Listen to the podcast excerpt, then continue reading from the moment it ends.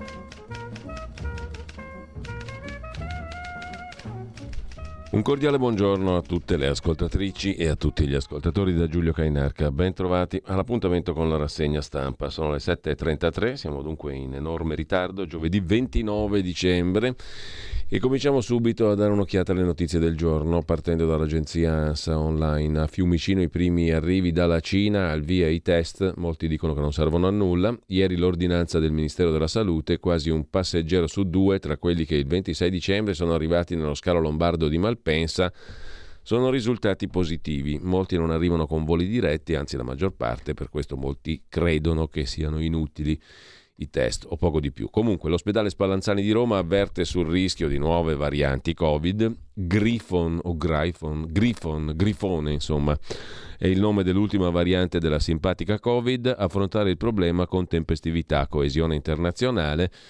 L'assessore D'Amato a Roma, assessore alla salute, candidato presidente della regione Lazio. Se necessario metteremo in atto i protocolli per rischio elevato. Boom di contagi, giusto appunto nel Lazio. Insomma, si reintona la canzone della Covid. Secondo titolo per Benedetto XVI, molto malato. Il Papa Francesco chiede di pregare per lui. Nelle ultime ore si è verificato un aggravamento delle sue condizioni che si sono aggravate già nei giorni precedenti al Natale, 95 anni. Bollette a rischio rincaro. Il terzo titolo dell'agenzia ANSA, Governo al lavoro, per evitarlo. Protestano i Verdi, l'aumento sarebbe una scelta scellerata. E poi il tema del giorno, uno dei temi del giorno, la stretta sulle organizzazioni non governative, sulle ONG che portano aspiranti profughi in Italia, transito solo per i soccorsi, pene severe, tensione nella maggioranza, poi l'accordo. A gennaio un nuovo decreto mm, e sempre dalla prima pagina dell'agenzia ANSA di stamani, Beccaria, l'evasione nel carcere, dal carcere minorile di Milano, il quinto evaso si è presentato in questura. Disposto il giudizio per direttissima per questo diciannovenne. Sulla manovra posta la fiducia, l'ok definitivo. L'esame del provvedimento oggi alle 9 con le dichiarazioni di voto, il voto di fiducia e il voto finale. Per la cronaca, dal Veneto, anziana uccisa, la figlia fermata chiedeva soldi ai genitori, era il motivo della lite. La donna non ammette alcuna responsabilità, ma la sorella l'accusa. Gravissimo il padre. E ancora in primo piano, ex Silva, ok al prestito da 680 milioni, nel decreto lo scudo penale, da Emiliano all'ex ministro Orlando, no ai regali ai Mittal, dicono costoro, dopo aver gestito così fino ad oggi, mentre la maggioranza con il terzo polo per cancellare la legge spazzacorrotti presentato un ordine del giorno al decreto RAVE. E poi ancora l'Iran, Tajani, il ministro degli esteri italiano, si rivolge all'ambasciatore iraniano, fermate le condanne a morte, fermare le esecuzioni e la repressione violenta delle manifestazioni. Il ministro degli esteri ha convocato alla Farnesina il diplomatico, l'ambasciatore iraniano in Italia e gli ha manifestato l'indignazione e la preoccupazione dell'Italia per quanto sta accadendo in Iran.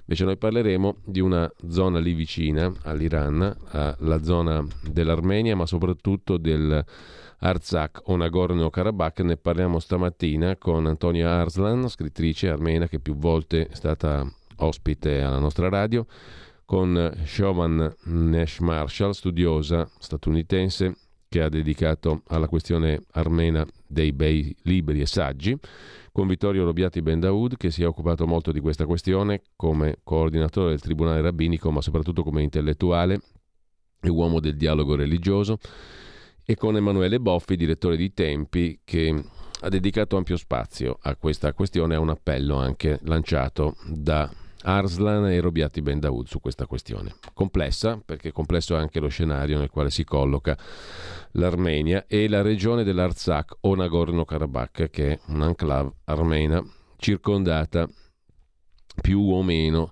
da nemici mm, e mm, oggi ridotta in gravissime difficoltà per la chiusura dell'unico punto di transito, una strada che la collega appunto alla madrepatria armena. Comunque ne parleremo più tardi.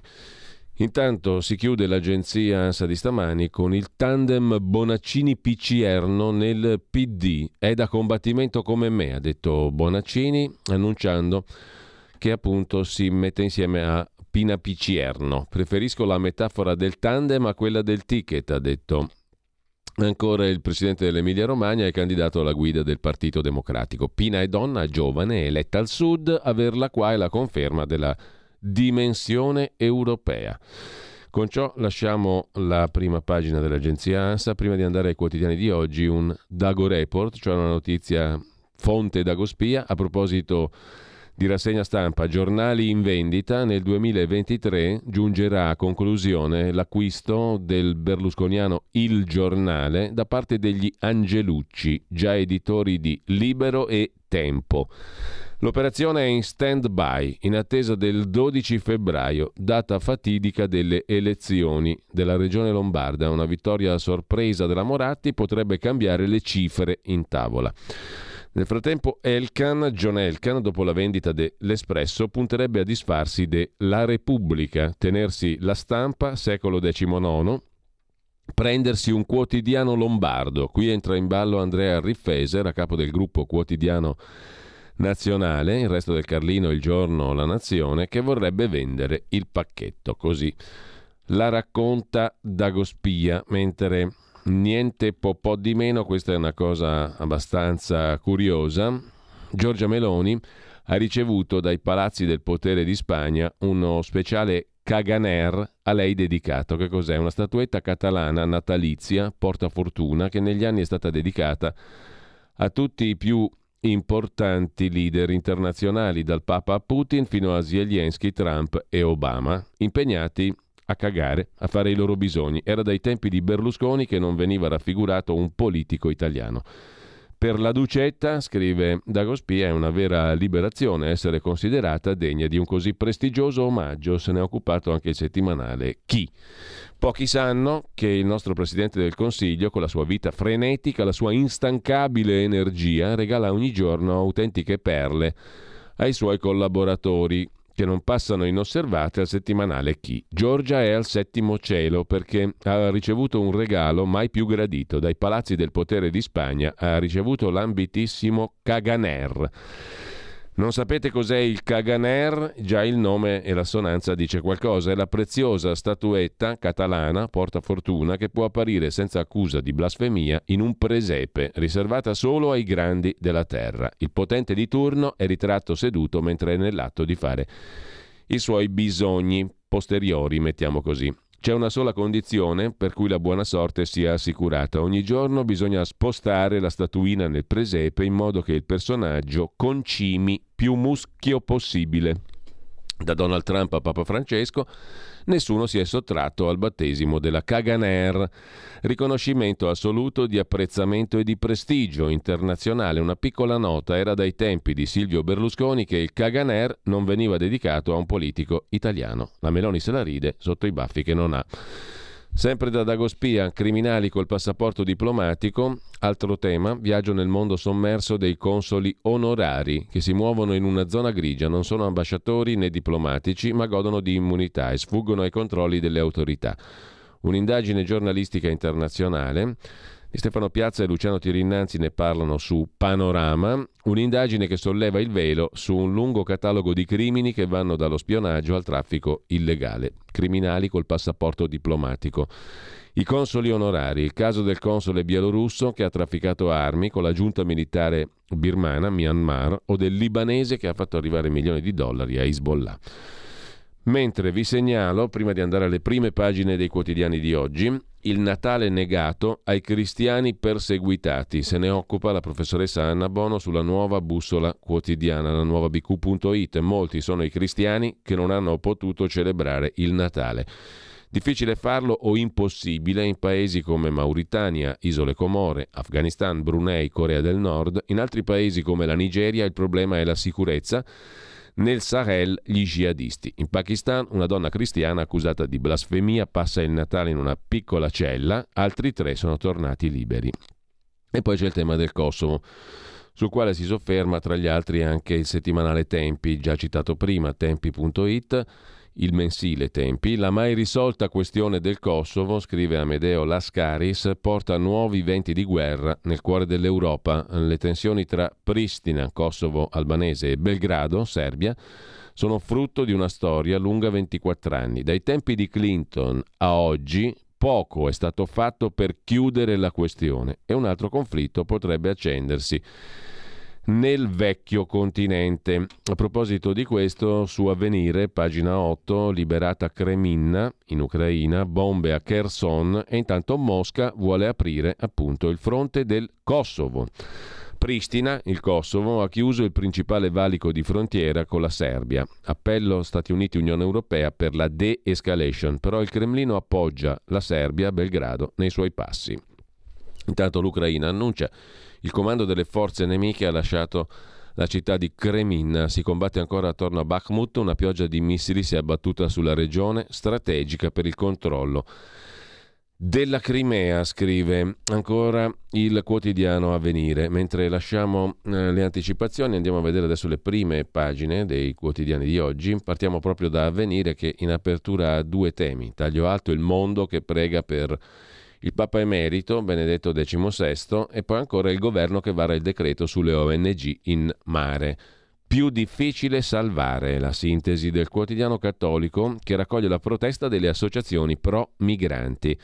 Dopo il soccorso ogni nave dovrà tornare al porto assegnato, multe dal prefetto per chi viola le regole, il nodo delle certificazioni, il varo del primo decreto immigrazione governo Meloni è un provvedimento che mira a limitare l'operatività in mare delle ONG. Una lunga riunione tecnica prima del Consiglio dei Ministri ha portato a limare alcune delle misure previste inizialmente.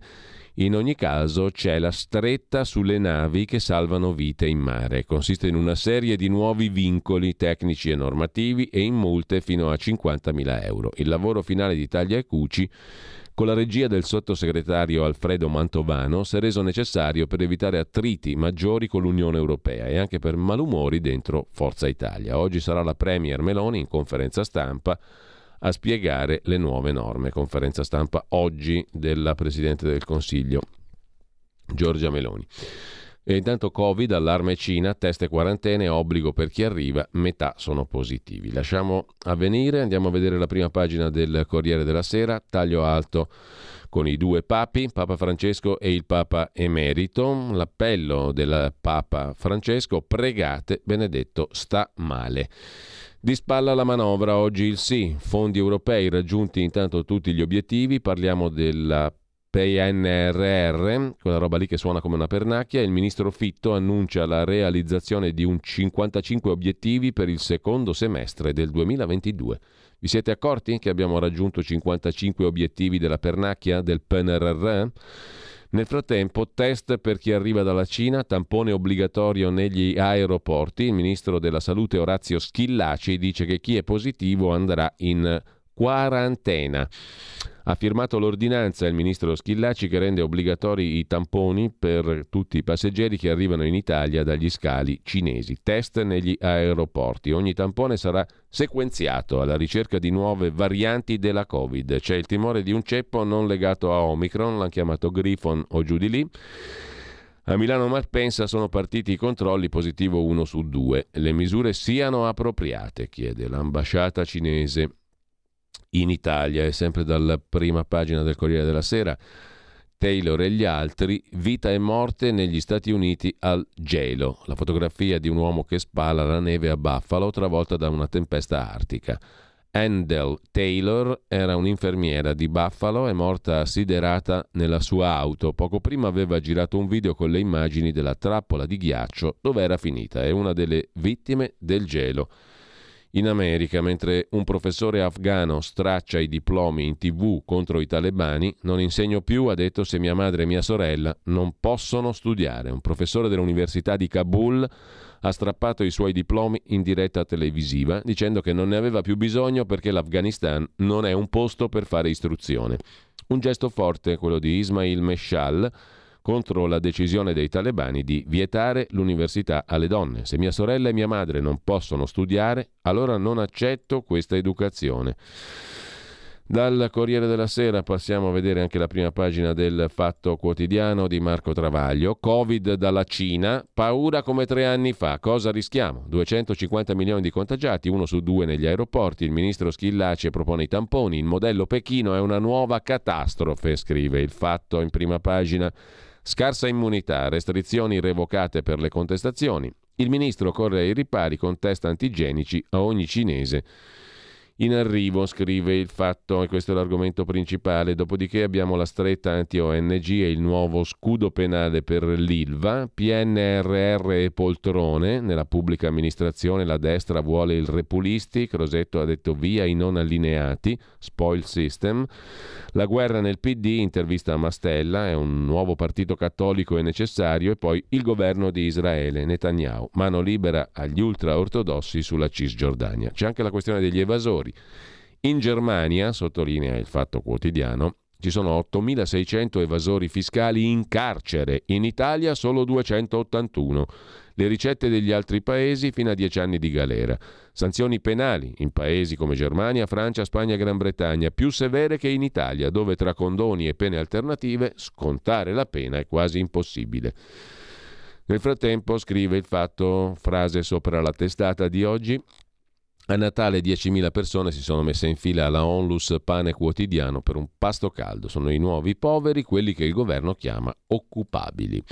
Il pezzo di Marco Travaglio, Viva i ladri vaccinati. Lo dicevo io che alla fine della fiera l'unica delinquente resterà la cantante Madame che va cacciata dal concertone di Capodanno a Roma e dal Festival di Sanremo per omessa puntura. Non ha fatto la vaccinazione. Lo dice quel buon tempone dell'assessore laziale D'Amato, il candidato PD alla presidenza del Lazio, condannato dalla Corte dei Conti a risarcire 275 mila euro sgraffignati alla Regione e dunque candidato di PD Azione Italia Viva a presidente del Lazio. Lo dice anche la capogruppo di Azione in Comune, Flavia De Gregorio.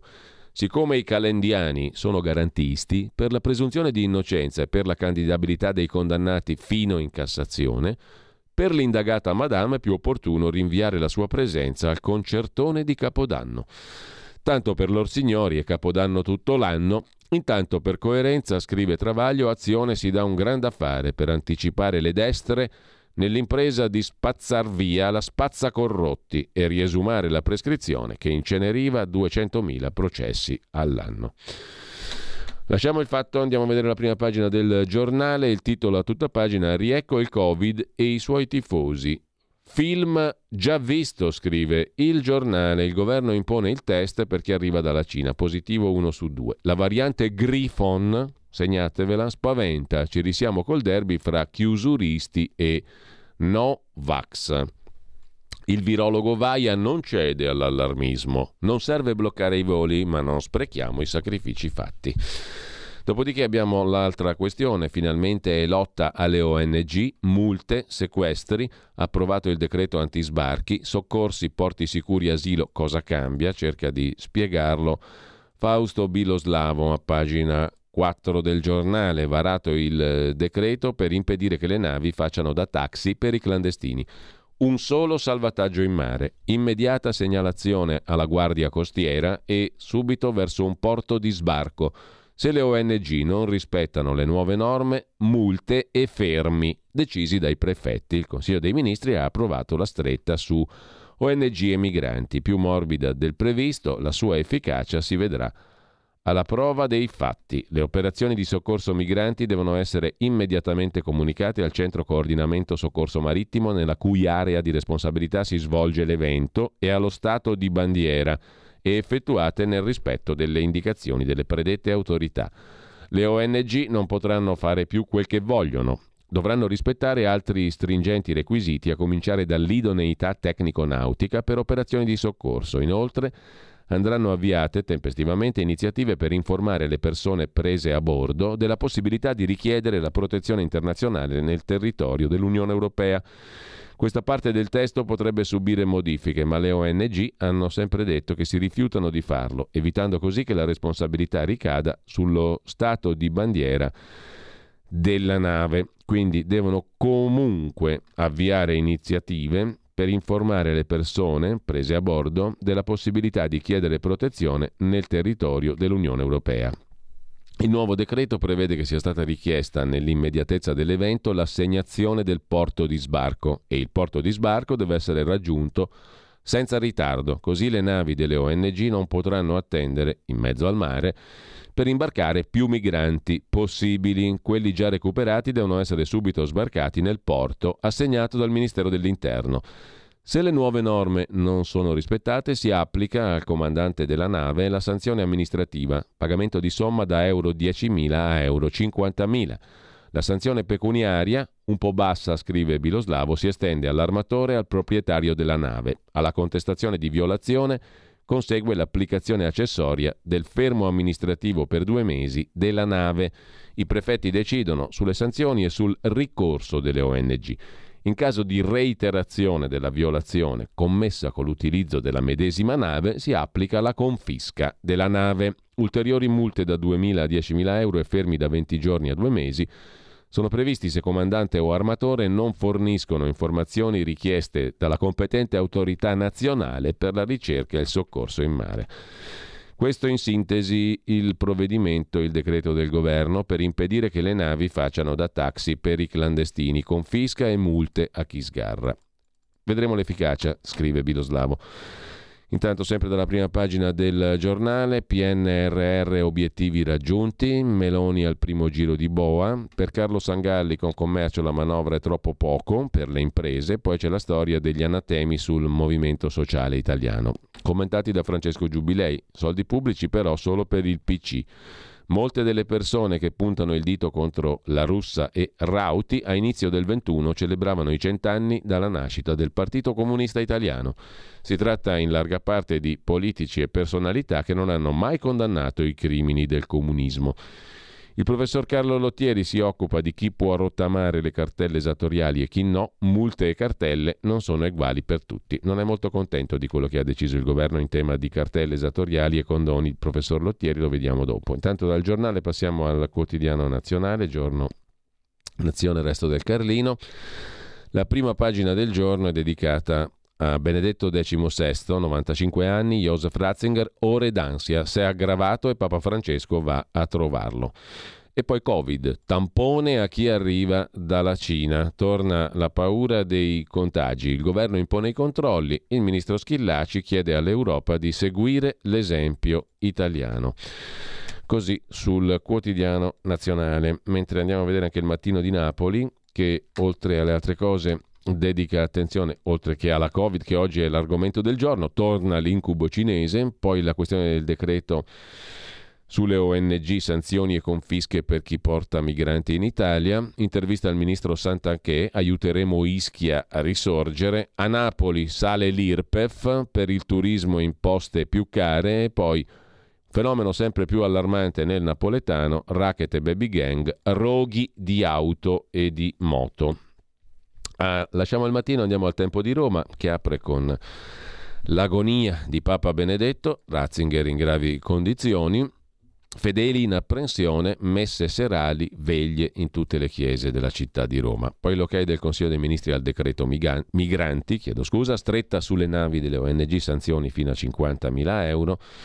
La questione del ministro Schillaci che ha emanato un'ordinanza per tamponare chi arriva dalla Cina in via Covid. Approfittiamo Moppa entra in Italia che i virologi stanno tutti in politica, dice un cinese nella vignetta fotografica di Osho in prima pagina sul Tempo, a centro pagina dati sanitari sulla carta di identità. Poi lo vediamo meglio, un'intervista al presidente dell'Agenzia Italiana del Farmaco Giorgio Palù che spiega al Tempo di Roma la sua ricetta per rendere più efficiente il sistema sanitario post pandemia. Post mica tanto perché siamo sempre lì, dalle parti della Covid e delle sue varianti. L'ultima è l'ottima Griffon. Che bel nome. Si parte dal fascicolo con i dati della salute del paziente inseriti nella carta di identità elettronica, proposta del professor Palù, fino al rafforzamento dei medici di base. Più formazione, meno burocrazia nasce il Biotecnopolo per farmaci e vaccini, scrive ancora il tempo, riassumendo la conversazione con Giorgio Palù, AIFA. Repubblica apre con il virus che piomba sul governo Novax. Eh, Pechino apre le frontiere. L'ondata della Covid che ha colpito la Cina si allarga al resto del mondo. Palazzo Chigi disarmato dopo aver cancellato le misure di prevenzione. Stati Uniti e Unione Europea si mobilitano, il ministro Schillaci tamponizza obbligatoriamente i passeggeri dei voli in arrivo dalla Cina e il PD accusa, sta ritardando i nuovi vaccini.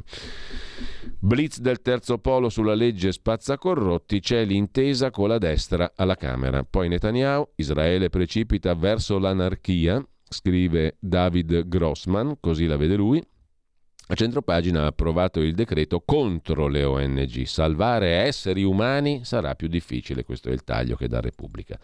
Compare perfino Roberto Burioni in prima pagina su Repubblica.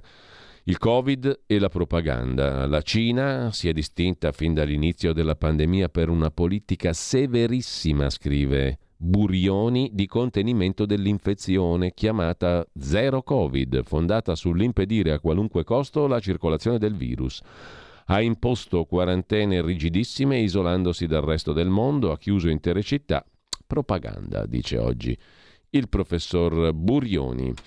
Lasciamo Repubblica, andiamo a vedere anche la prima pagina della stampa di Torino, stampa che si apre, eh, tanto per cambiare, con la Covid e la sindrome cinese. Metà degli sbarcati da Pechino è positiva. Una volta Beppe Sala, Zingaretti, il PD andavano ad abbracciare i cinesi, a fare gli aperitivi, gli spritz con loro, a mangiare l'involtino. E adesso come la mettiamo? Metà degli sbarcati da Pechino è positiva, scrive la stampa. Che facciamo? Li abbracciamo? Li respingiamo? Li tamponiamo? Li vacciniamo obbligatoriamente con il nostro vaccino, quello superiore, perché è mRNA? Quello cinese invece, che era vecchio stile, ti iniettano dentro il virus per farti prendere l'immunità, non va bene. Quello lì non va bene. Solo il nostro, quello mRNA, era il non plus ultra. infatti, stiamo tutti bene qua. Oggi il voto di fiducia sulla legge di bilancio. Balneari, Meloni stop a Forza Italia perché l'Europa vuole la legge, lo vuole l'Europa, dice Giorgia Meloni. Sempre poi dalla prima pagina della stampa c'è la foto di La Russa con eh, Segre, Liliana Segre, quando La Russa diventò presidente del Senato, ricorderete. MSI, La Russa nella bufera, Segre dice fa discorsi da nostalgico. Scrive la stampa in prima pagina. La storia è quella appunto del movimento sociale, del celebrare o meno la eh, nascita del movimento sociale c'è un articolo sul Guardian di Angela Giuffrida che abbiamo pur conosciuto qui in relazione alla vicenda di Andrea Costantino che ne ha scritto ella stessa sul Guardian, sul quotidiano britannico. Oggi sul quotidiano britannico c'è un altro articolo dedicato a Liliana Segre, il colloquio di Angela Giuffrida con Liliana Segre. La maggioranza parlamentare ha tendenze nostalgiche, dice la senatrice a vita. La 92enne Liliana Segre, testimone della Shoah italiana. E appunto senatrice a vita. Il mio discorso al Senato era scritto col cuore, ve lo ricorderete, l'incubo è che l'olocausto si riduca a un rigo nei libri di scuola. Assurdo avere la scorta alla mia età, ma col razzismo è una guerra, la Costituzione è uno scudo stellare contro il fascismo va applicata. Continua la bufera sulla russa per le frasi sul partito del padre. Provenzano, vice segretario del PD, dice che Meloni è responsabile lei.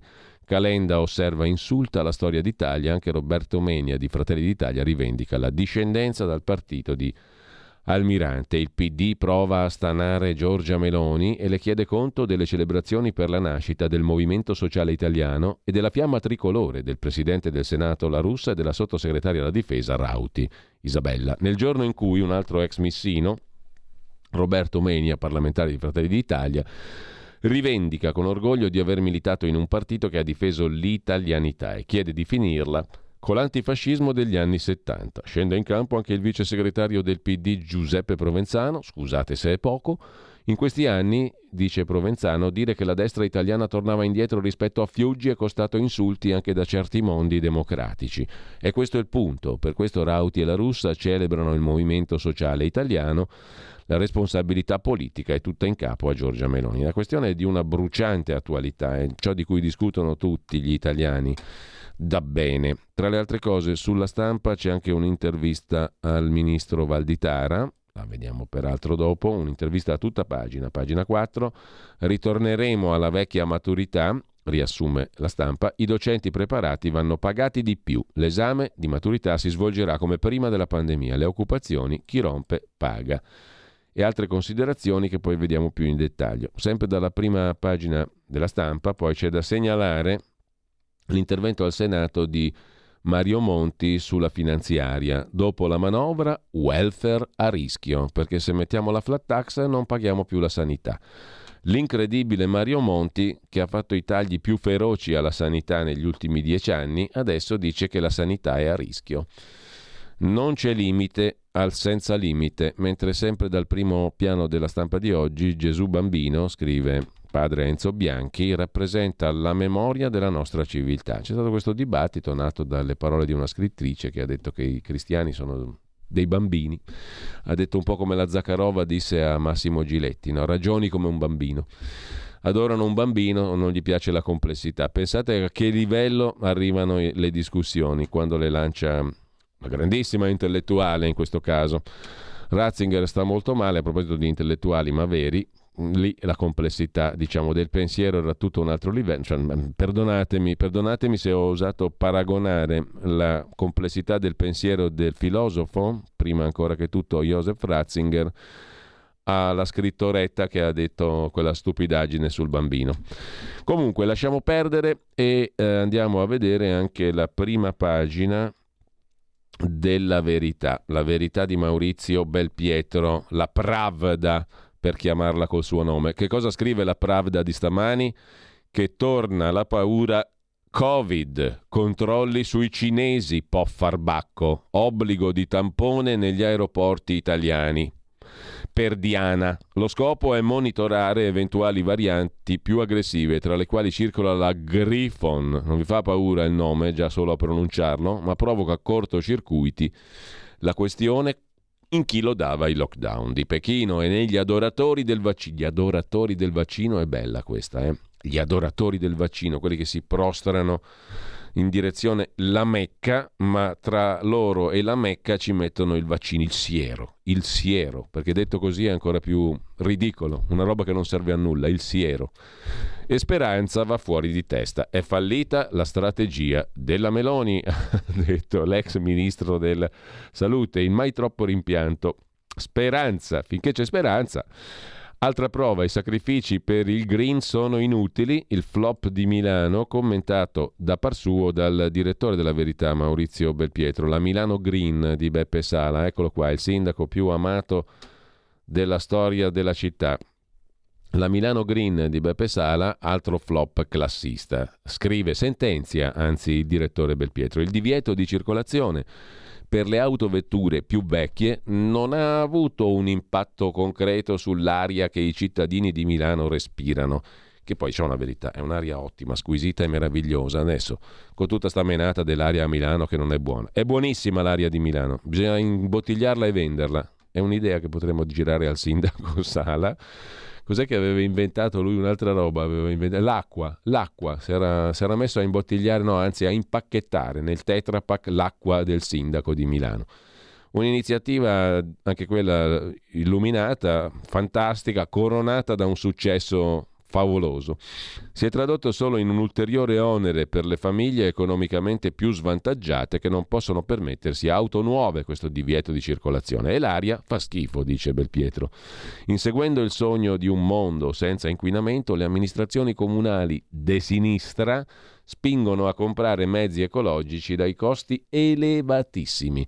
Sindaco e compagni favoriscono chi vive in centro, nelle zone ZTL, zone a traffico limitato, che votano per PD e Verdi. Inevitabile però che i ceti popolari abbiano abbandonato il PD. E così scrive, anzi sentenzia, il direttore Belpietro in prima pagina. In prima pagina c'è anche Mario Giordano a proposito di sentenze. Ora i mangia involtini chiedono che il governo faccia il razzista contro i cinesi. Giustamente, dice Giordano, scrive anzi, e l'involtino primavera? Perché nessuno mangia l'involtino primavera? Dove siete, eroici colleghi conduttori? che tre anni fa vi battevate a suon di nuvole di drago e anatra alla pechinese contro l'odiosa discriminazione dei cinesi. Perché non dite nulla? Ancora in primo piano, a proposito di sanità, il pezzo di Daniele Capezzone sull'incredibile Mario Monti, ma veramente incredibile, ha ragione Daniele Capezzone, il quale Monti, Mario, da Premier tagliò 8 miliardi di aumenti al budget per gli ospedali. Ora si dice in allarme il senatore Monti, colpito sulla via del welfare, come San Paolo sulla via di Tarso, ora è in allarme per la manovra, il cui gioco consisterebbe nell'eliminazione del sistema sanitario nazionale, come negli Stati Uniti, ha detto Mario Monti. Ma, dice Monti, gli italiani non sono pronti. Erano pronti alla sua austerità? domanda ottimamente Capezzone. Mi assumo la responsabilità di aver frenato alcune voci di spesa, ammette il senatore a vita anche lui Mario Monti. Oggi però, visti i danni della pandemia, abbiamo il dovere di considerare la spesa sanitaria come investimento, come se quei danni non li avessero favoriti le sue sforbiciate, quelle di Mario Monti senatore a vita in virtù dello Statuto Albertino, che ancora vige in Italia, come sapete. Mentre sempre dalla verità in prima pagina, il viaggio a Doha della contabile dei misteri. La ragioniera indagata dei Panzeri ha usufruito di una trasferta con partita mondiale offerta dagli emiri. Intanto Giorgi il farabutto che si è approfittato della vicepresidente greca del Parlamento europeo perché lui è un italiano e quindi è un truffone, un truffatore. Intanto Giorgi parla, lei non sapeva nulla, era a sua insaputa che ci aveva lui messo i soldi a casa di lei. Stavano insieme e lui la turlupinava in questa oscena maniera, senza dirle che aveva dei soldi a casa di lei. Ad ogni modo, Giorgi parla con gli inquirenti e conferma i nostri scoop. A libro paga di Qatar e Marocco dal 2019. Ma poi, in definitiva, cos'è che hanno ottenuto questi qua? Corrompendo i Giorgi, le Caili che non sapeva niente e tutto il resto, e i Panzeri soprattutto. Boh.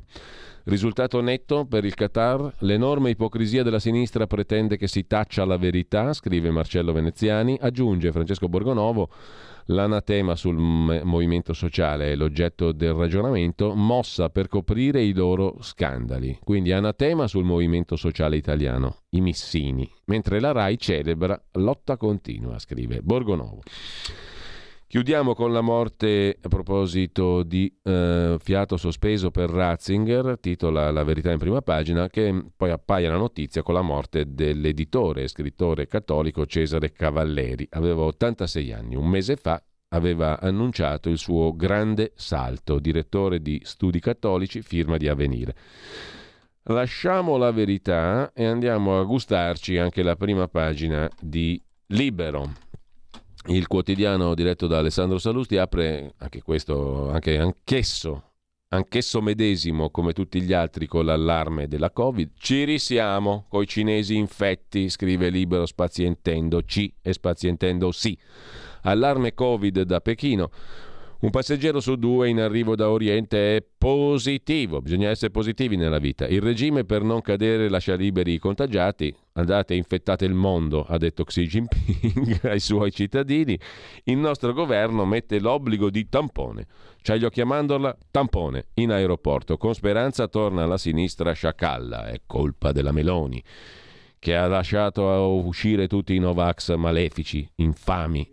Eh, e tra l'altro Alessandro Sallusti è stato un, vaccin- un vaccinista massimo, eh. quindi senza libertà né vaccino, ancora una volta la minaccia arriva dal comunismo. Poffarbacco, è il comunismo a causa della Covid, la causa della Covid. Dopodiché abbiamo il codice piante dosi, l'esecutivo approva il pugno duro sulle ONG, ONG e ancora un ballerino che fa paura quanto Putin, lo commenta Vittorio Feltri, Sergei Polunin, eh, ballerino che è un po' filo putiniano, cioè il Putin tatuato sul petto, non può ballare più, così come Valentina Lisizza, la superba pianista ucraina che però è russofona, russ- russofila, eh, anche a lei ci piace Putin e se a lei ci piace Putin, a noi non ci piace lei. Questo è il ragionamento e quindi non può più suonare neanche alla Fenice di Venezia. Purtroppo, perché così eh, chiunque fosse stato lo spettatore si perde una grandissima pianista. Non serviva Draghi per realizzare la pernacchia, il PNRR, scrive Sandro Iacometti in prima pagina. Il governo dice che gli obiettivi sono stati raggiunti, anche senza il migliore. Dopodiché abbiamo anche lo sperma prelevato ai soldati. A Mosca una fabbrica di orfani prima di partire per l'Ucraina. La orrida vicenda è raccontata da Mirko Molteni, pagina 1 e pagina 17 di Libero. Si teme lo spopolamento e a Mosca nasce la fabbrica degli orfani. Prima di essere mandati a morire in guerra in Ucraina, i soldati russi potranno donare i loro gameti alle banche del seme. Così Libero, in prima pagina. A proposito di libero, il direttore Alessandro Sallusti si occupa appunto della vicenda Covid, tragedia, partendo dalla tragedia nucleare di Chernobyl 86. Fu fatta passare per tragedia del progresso, fu tragedia del comunismo, un regime, un paese, l'Unione Sovietica, inadeguati a gestire in sicurezza una tecnologia rischiosa. Passati 40 anni la cosa si ripete con il Covid, tragedia innescata e sfuggita di mano non per colpa del virus, ma del paese comunista, la Cina, che sarà anche il più grande e potente al mondo, ma purtroppo comunista resta. Quindi la minaccia non arriva eh, dal vaccino, non arriva dal virus, per dire due opposti, ma arriva dal comunismo che è il minimo comune denominatore di tutte le sciagure del mondo e della storia. C'è poco da fare, se manca la libertà, manca il presupposto indispensabile per uno sviluppo civile e sicuro della società. In queste ore ne abbiamo l'ennesima prova. Il Covid, domato in tutto il mondo occidentale, secondo Sallusti, ipse dixit, è ripartito alla grande laddove era nato, cioè appunto in Cina. Colpa dei comunisti, soprattutto anzi del comunismo come sistema. Intanto lasciamo anche la prima pagina di Libero, ci siamo fatti una scorpacciata di prime pagine, non può mancare la prima pagina dei nostri amici del quotidiano di Sicilia, fine 2022 con un boom di viaggiatori, tutta gente in maglietta corta, eh, si sta bene a Palermo come clima, come clima meteorologico perlomeno. La base per un nuovo anno da record. Fondamentale pianificare un'offerta turistica di livello internazionale per rilanciare il settore. Commenta il direttore fondatore del quotidiano di Sicilia, Carlo Alberto Tregua. Ma cos'è questa crisi? Sull'onda della canzoncina degli anni venti. Vacanze irrinunciabili, alberghi strapieni e 20 milioni di italioti in viaggio. Fantastico. Dov'è sta crisi? Ma dove la vedi sta crisi? Non diciamo stupidaggini. Intanto, eh, sempre dalla prima pagina del quotidiano di Sicilia, un altro tema interessante. Nel nostro paese l'ascensore sociale è bloccato a causa di stipendi bassi e precariato. La preoccupante condizione nazionale fotografata all'interno del report eh, intitolato Fragilitalia di Lega Coop e Istituto Ipsos. Sono numerose le fratture sociali fotografate all'interno del report Fragilitalia intitolato, anzi per la precisione, L'ascensore sociale bloccato. Il report Fragile Italia è stato elaborato da Area Studi Legacope Ipsos. In testa figurano a pari merito le fratture sociali tra ricchi e poveri, tra onesti e furbi, seguite al terzo posto da quella tra il popolo e le elite. Hai capito? Esistono ancora queste distinzioni. Mentre lasciamo il quotidiano di Sicilia, uno sguardo lo diamo anche al domani di Carlo De Benedetti, che sta facendo sempre più affari con la terza età, nel business della terza età, residenze per anziani, eccetera, come vedremo dopo da Italia Oggi. Intanto in prima pagina sul suo giornale diretto da Stefano Feltri scrive De Benedetti che il ministro Crosetto ha un'idea di Stato contraria alla Costituzione, vuole solo tecnici fedeli. Il cofondatore di Fratelli d'Italia, cioè il ministro Crosetto, cerca capri espiatori con due i per il flop della legge di bilancio e promette di usare il macete contro i funzionari pubblici che non sono politicamente allineati col governo della destra. Il manifesto del quotidiano comunista apre invece con un altro titolo e un altro paese, Israele. In fondo a destra, oggi giura il terzo governo Netanyahu, il più a destra della storia di Israele. Ministri razzisti come Ben Gvir e Smotrich, guerra alla comunità LGBT, attacco all'indipendenza della magistratura. Insomma, nel mirino non ci sono più solo palestinesi. Vertici militari ed ex diplomatici preoccupati perché il mondo ci guarda. Così apre il quotidiano comunista.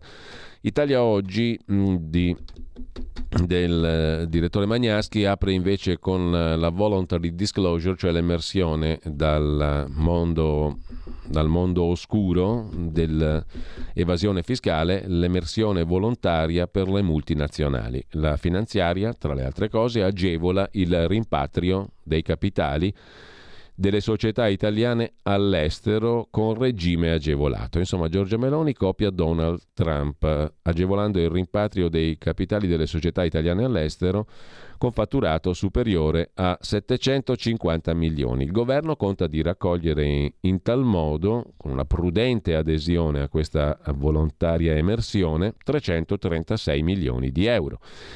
Si apre, scrive Italia Oggi, un nuovo vaso di Pandora anche sulla ricchezza detenuta dagli italiani in società straniere. Intanto le iraniane in Italia, scrive ancora Italia Oggi in prima pagina, eh, ci ricordano chi sta rischiando la vita per la libertà. L'Iran saluta il nuovo anno con repressioni di violenza inaudita. I giovani, ma non solo, continuano la rivolta contro il regime oppressivo in prima fila a combattere coraggiosamente le donne, principali vittime di questo potere oscurantista. A ricordarci il bisogno di solidarietà e di aiuto di chi sta rischiando la vita sono le donne nate a Teheran e dintorni, ma che vivono in Italia. Se ne parla a pagina 8 di Italia oggi. Diamo la voce a coloro che hanno deciso di impegnarsi apertamente anche a nome di chi invece, temendo ritorsioni sui parenti in patria, cerca di mantenere l'anonimato pur partecipando attivamente a iniziative pro resistenza.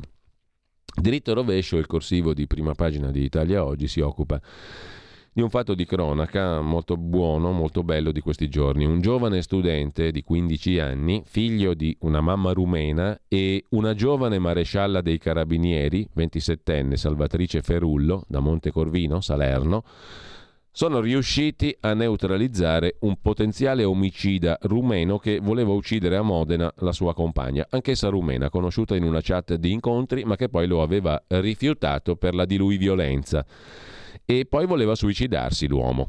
Questi propositi erano stati formulati al telefono parlando con diversi suoi amici da questo tizio visibilmente alterato che si esprimeva in rumeno e agitava un coltello, senza sapere che vicino a lui sedeva il giovane studente che conosceva la sua lingua e che appena sceso alla stazione di Fiorenzuola d'Arda si è fiondato dai carabinieri dove ha riferito i fatti.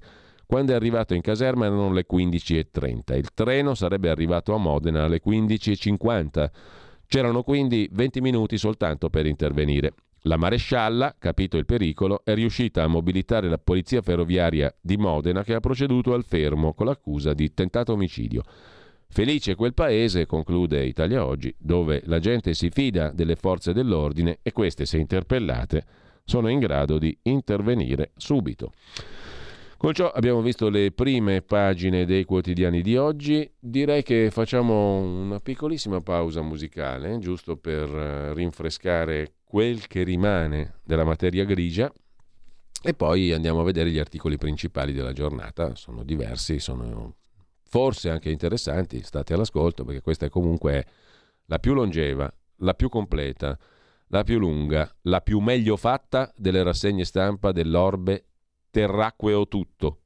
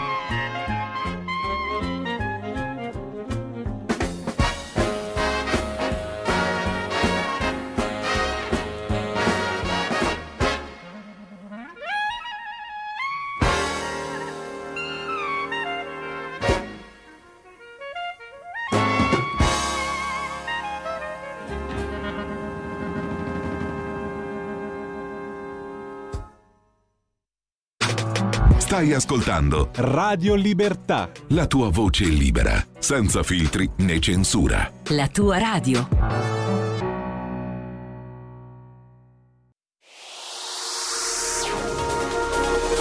Exclusive Dance Chart. Exclusive Dance Chart.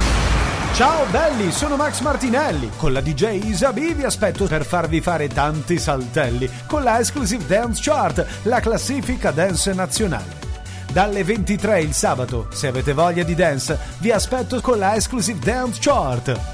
Tanti saltelli con la B e il Martinelli. Exclusive Dance Chart.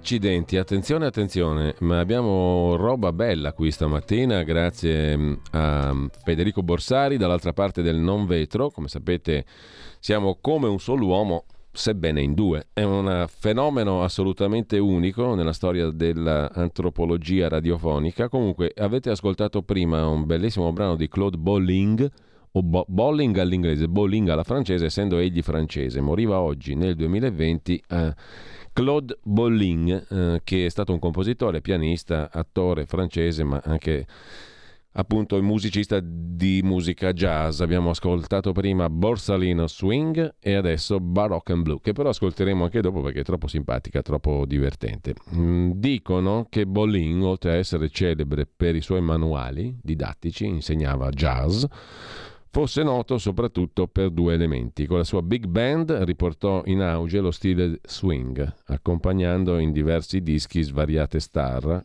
per esempio anche Brigitte Bardot, niente po', di meno. Si impegnò nella composizione di brani fra il classico e il jazz e produsse eh, musica interessante, bella, godevo- godevole. Esiste l'aggettivo godevole? Non lo so, però insomma lo coniamo al momento in caso di bisogno. Baroque and Blue era questo pezzo di Claude Bolin e Jean-Pierre Rampal. Continueremo ad ascoltare costui per il resto della mattinata perché ci tira su, è abbastanza divertente, diciamolo pure. Mentre eh, torniamo a proposito di cose divertenti, vabbè sì, c'è il Kaganer che ha attratto l'attenzione di non pochi, cioè io non, per la verità non lo conoscevo l'esistenza di questa statuetta catalana natalizia e porta fortuna che è stata dedicata a tutti i grandi leader, compresi i papi, eh? dai papi a Putin, a Zelensky, Trump, Obama che sono raffigurati come nel presepe napoletano nelle statuette, però nell'atto di fare i loro bisogni, la cacca insomma, Caganer la dice già lunga e questa roba qua è stata data in omaggio anche a Giorgia Meloni. Era dai tempi di Berlusconi che non veniva omaggiato un leader italiano di queste proporzioni e in questa modalità catalana, diciamo così. Eh, lasciamo però il Caganer di Giorgia Meloni per andare appunto ad alcuni degli articoli principali di giornata. Eh, di giornata è sicuramente la vicenda Covid, alla quale per esempio uno su tutti dedica due paginate anche il fatto quotidiano di Marco Travaglio. La catastrofe per star sull'allegro eh, è il titolo d'apertura, la catastrofe del modello cinese, 250 milioni di contagi, nuova emergenza. Zhu Huadong, che è del Peking Union Medical College Hospital, ha detto che siamo di fronte alla situazione più complicata addirittura degli ultimi 30 anni, cioè il 2020 mh, mm, è una passeggiata in confronto. Paese in tilt, ospedali sotto pressione, con una popolazione solo in parte vaccinata e lockdown ridotti in seguito alle proteste, il dragone cinese si ritrova spiazzato, scrive il Fatto Quotidiano. Déjà vu in Italia. Ora contrordine camerati, tamponi contro la paura, tamponi ai cinesi però. Sono razzisti sempre quelli di destra, anche in questo caso. Tamponi, ma mica per tutti, per i cinesi, per gli stranieri.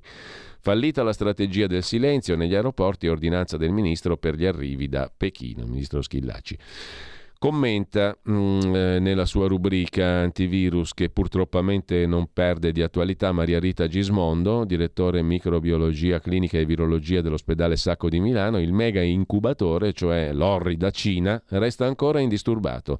Ancora una volta la Cina sta dimostrando di non essere in grado di gestire la pandemia e di non aver imparato nulla da questi anni terribili.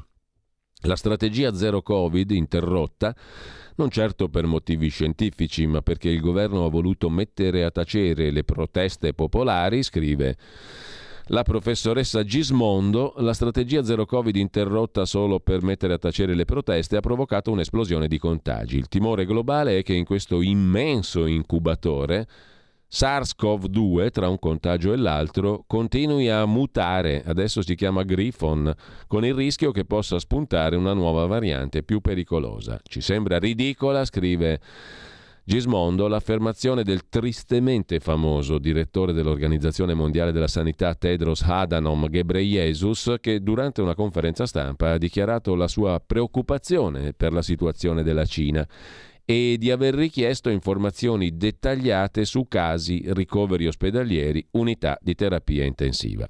Questo significa, commenta Gismondo ancora una volta, che nell'attesa che cortesemente la Cina si pronunci restiamo a osservare inermi, alcune testimonianze che arrivano in ordine sparso descrivono una situazione tutt'altro che rassicurante. Qualcuno ha riferito che i forni crematori sono in attività continua e che i morti aspettano anche 5 giorni prima di essere cremati. Voi avete sentito l'intervista al professor Garavelli di Maurizio Bolognetti sulla vicenda Covid-Cina, magari la riproponiamo anche oggi perché vale la pena, visto che l'argomento è di purtroppo strettissima attualità. Ci sembra una situazione irreale, scrive Gismondo. L'OMS ha una prestigiosa sede in Cina, ma non arrivano notizie di controlli né di sequenziamenti dei virus.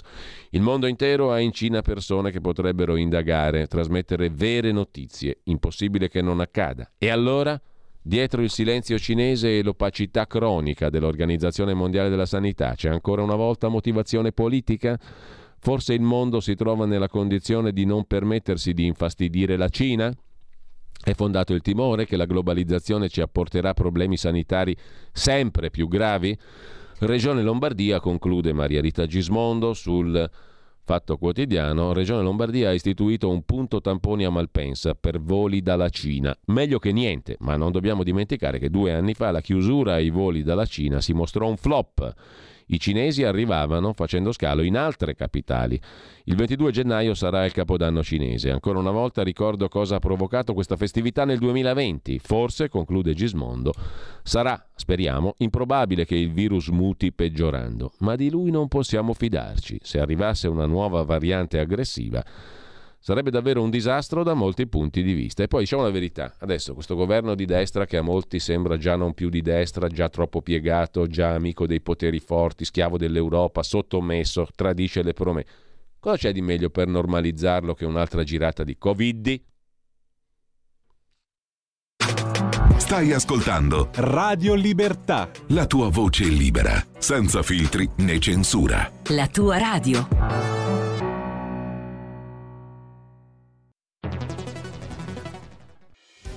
Quotidiano di Sicilia, il quotidiano d'Italia, l'informazione che ribalta i luoghi comuni, una vera visione dei fatti, l'Italia vista da sud. Ogni siciliano che vive in Italia e nel mondo è una risorsa, è protagonista della crescita della nostra nazione. Dai forza alla crescita della nostra isola, abbonandoti al QDS digitale più archivio a soli 99 euro annui. Quotidiano di Sicilia, il quotidiano d'Italia una scelta di valore.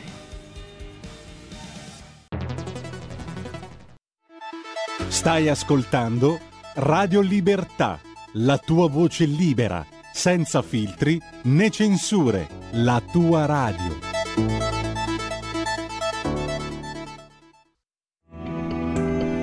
Il meteo.it presenta le previsioni del giorno. Nonostante un lieve indebolimento su parte del centro-nord, l'alta pressione resta tutto sommato ben salda sul nostro paese. Temperature stazionarie. Nel dettaglio in mattinata cieli ancora grigi e clima uggioso al nord, in particolare sulle aree pianeggianti, nonché sulle regioni centrali tirreniche, con possibilità di pioviggine soprattutto sulla Valpadana centro-orientale. Sole invece protagonista altrove. Nel pomeriggio nubi e qualche debole pioggia saranno a carico quasi esclusivamente delle pianure del nord e dell'Alta Toscana. Per ora è tutto da ilmeteo.it dove il fa la differenza. Per dettagli maggiori c'è la nostra app. Una buona giornata da Alessandra Tropiano. Avete ascoltato le previsioni del giorno. Ci siamo, ci siamo, siamo in corsa qua con la Covid che arriva un'altra volta a normalizzare il governo delle destre, mm, che già ha raccolto un sacco di gente incazzata che dice ma che destre, ma questi qui si sono ricoglioniti anche loro, sono già pronti a fare il salto della quaglia, sono schiavi dei poteri forti, un giro di Covid e abbiamo eliminato tutti i dubbi residui. Nel frattempo, su Libero, a pagina 2, il direttore della clinica di malattie infettive del San Martino di Genova, basta la parola, Matteo Bassetti, anzi il cognome, dice che Pechino oggi è una bomba biologica. Porca putrella, hanno vaccinato poco e male. La riapertura improvvisa è stata un disastro. L'Unione Europea segue l'Italia che è all'avanguardia. Domanda, la prima domanda al professor Bassetti. E se si scopre che il Covid portato in questi giorni dalla Cina è resistente ai vaccini? Risposta, eh, risponde testualmente il professor Bassetti, eh. Sarebbe un bel problema, ma lo è comunque, perché la Cina in questo momento è una bomba biologica. Hanno combinato un disastro. Anche se la variante contratta dai cinesi arrivati a Malpensa fosse nota, come facciamo a sapere che a casa loro, a quel ritmo di infezioni vertiginoso, non ne stiano sviluppando altre? Perché la variante, lo dice la parola stessa, varia e quindi via una c'è l'altra. Pechino non fornisce i dati, ma ci, si sanno comunque. Dice il professor Bassetti callidamente a Libero a pagina 2. Ci sono intercettazioni telefoniche di medici coreani che parlano di ecatombe, 350 milioni di contagi in un mese. 10.000 morti al giorno, ospedali al collasso, è come da noi tre anni fa. La Cina oggi è la tomba dei Novax. Ha sbagliato completamente la gestione Covid. Non ha voluto seguire. La scienza, il 50% dei passeggeri cinesi atterrati a Malpensa il 26 dicembre positivo al virus. Oggi, dopo il sequenziamento, si saprà se si tratta di una nuova variante. Professor Bassetti, qualcuno è tornato a darle dell'allarmista, dice Libero. Il problema è, risponde Bassetti, che in Italia abbiamo dato troppo spazio a gente ignorante in materia, che doveva stare zitta e invece ha fatto danni. Quello che sta succedendo in Cina è il fallimento totale delle teorie negazioniste e antivacciniste. In Cina la copertura vaccinale è molto bassa.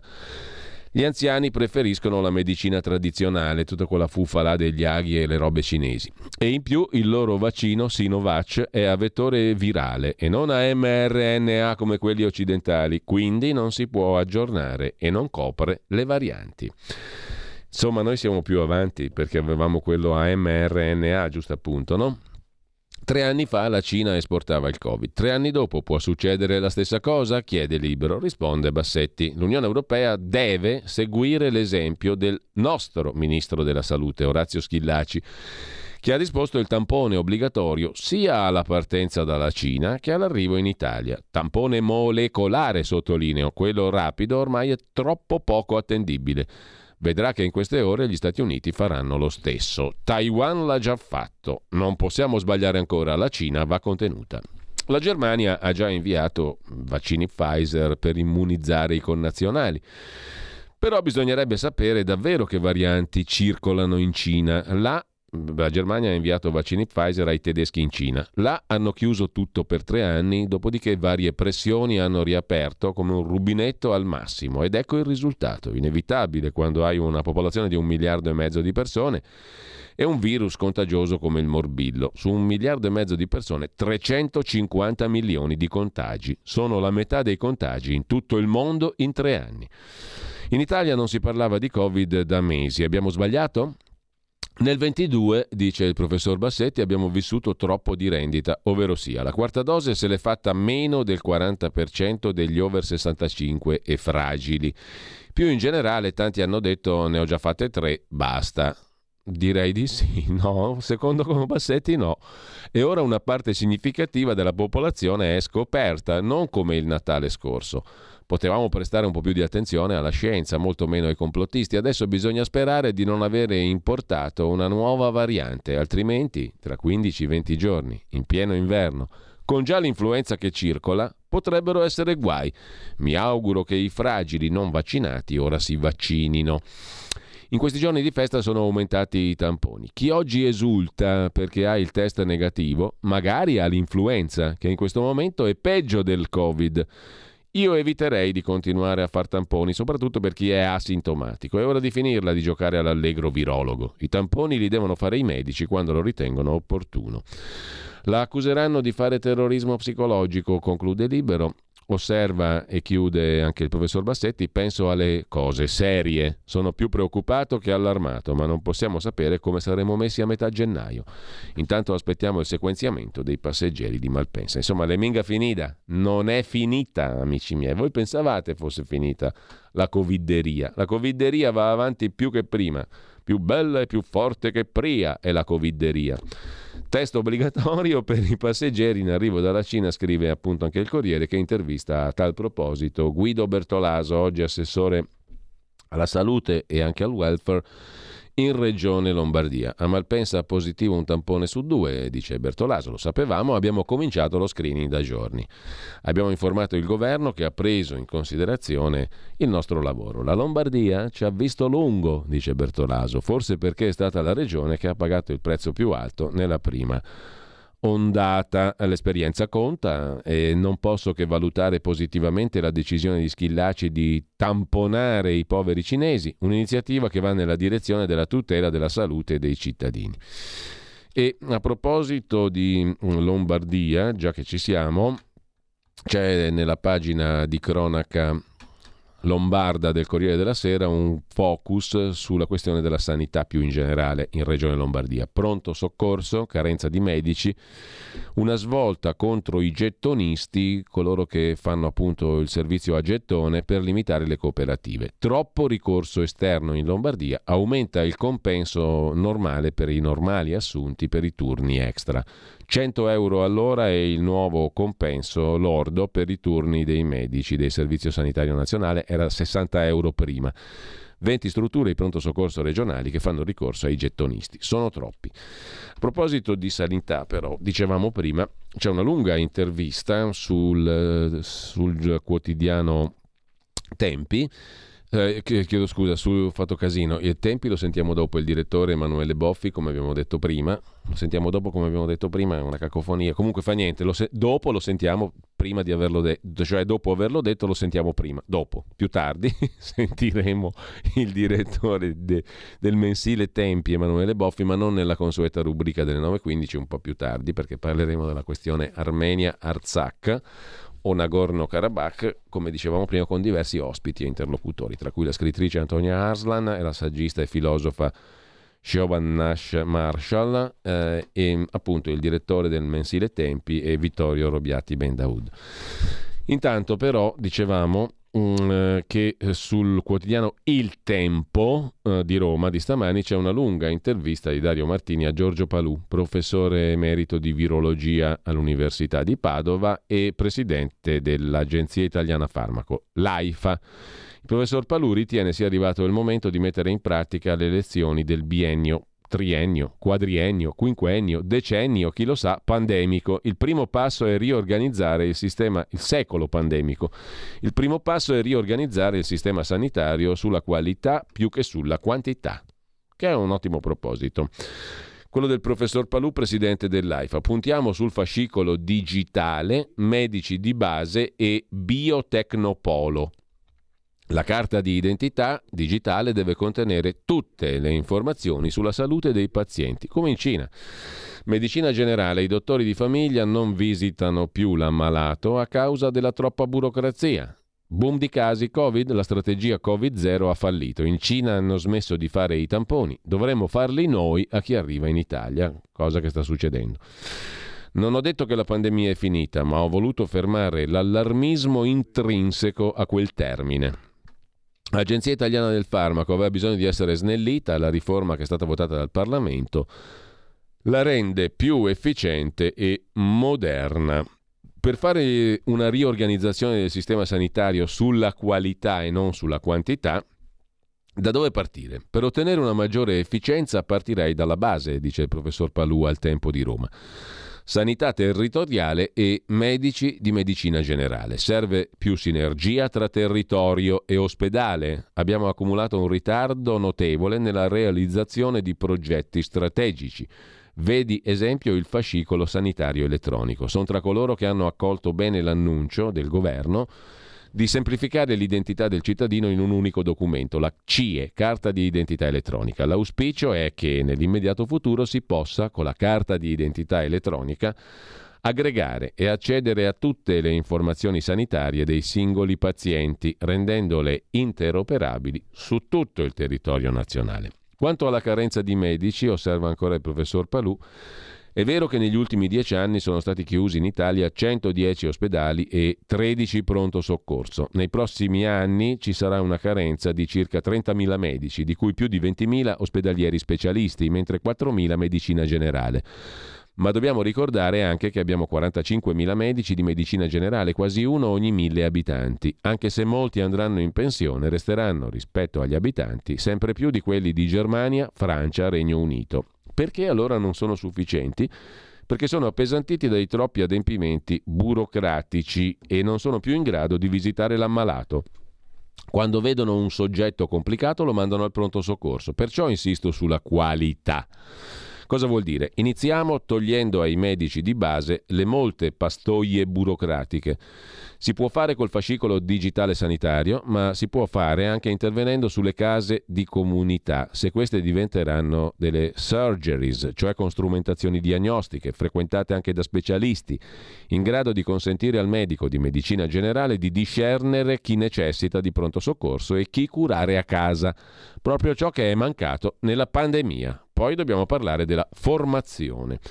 Oggi un medico di medicina generale si forma in tre anni frequentando studi medici sul territorio e seguendo corsi non universitari dispensati dalle regioni.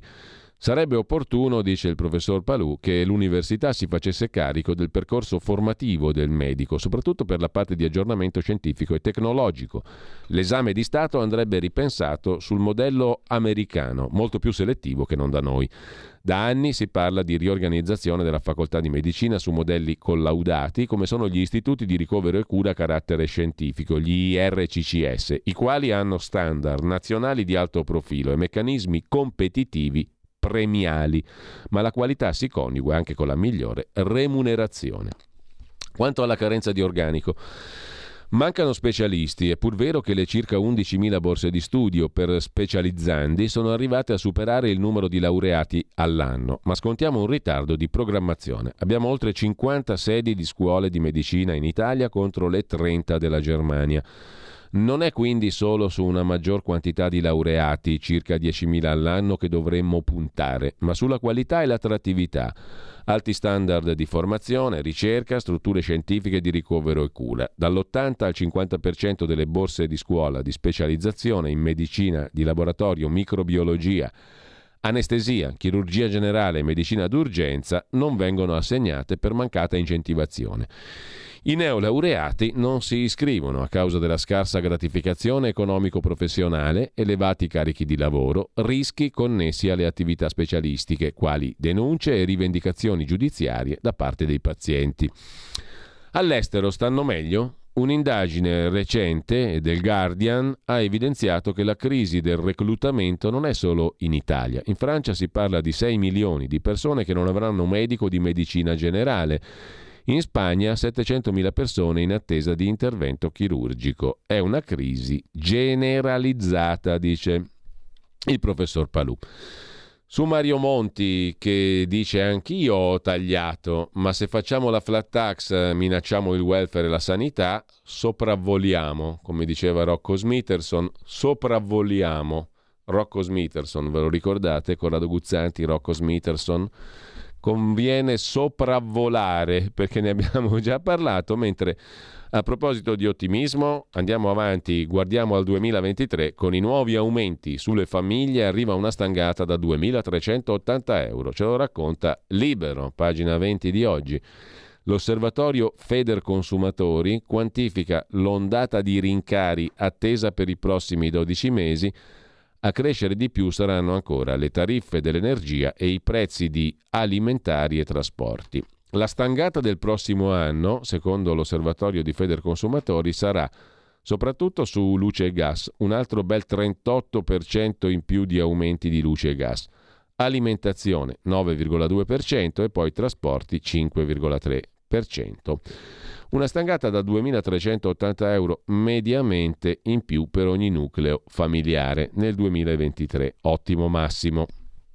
Mentre dal Corriere della Sera andiamo all'altro argomento del giorno, la questione della stretta sulle ONG che portano migranti in Italia, maxi multe, sequestro della nave il governo vara il decreto, scrive Fiorenza Sarzanini, che già lo aveva anticipato, soltanto un salvataggio per volta e sanzioni fino a 50.000 euro. La stretta è arrivata, decreto per limitare le attività ONG soccorsi in mare È scritto nella relazione al provvedimento che le disposizioni vogliono contemperare l'esigenza di incolumità delle persone recuperate in mare, norme di diritto internazionale e nazionale e ordine e sicurezza pubblica. Le associazioni sono già sul piede di battaglia. Secondo il nuovo regolamento, le operazioni di soccorso devono essere immediatamente comunicate, ma insomma l'abbiamo già vista prima, il riassunto delle nuove norme sul giornale con Fausto Biloslavo. Retroscena di Monica Guerzoni, come sempre accade sul Corriere della Sera, articolo principale Sarzanini. Retroscena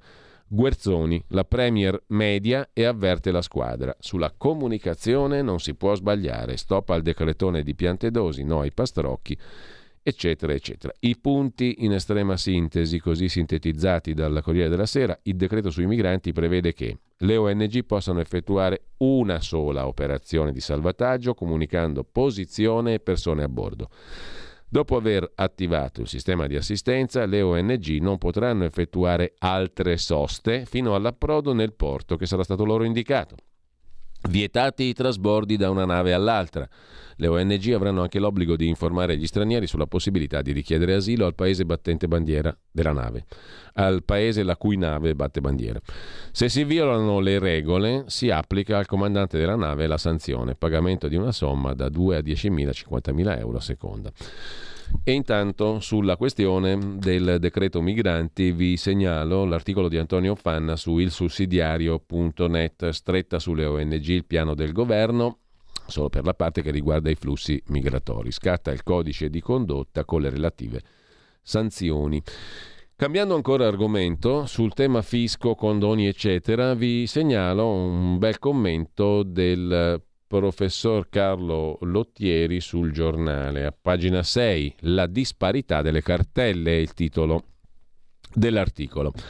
Dopo aver tanto parlato di un nuovo corso volto a ricostruire un diverso rapporto fra Stato e contribuenti, il rischio è che i risultati siano un po' deludenti, scrive Lottieri.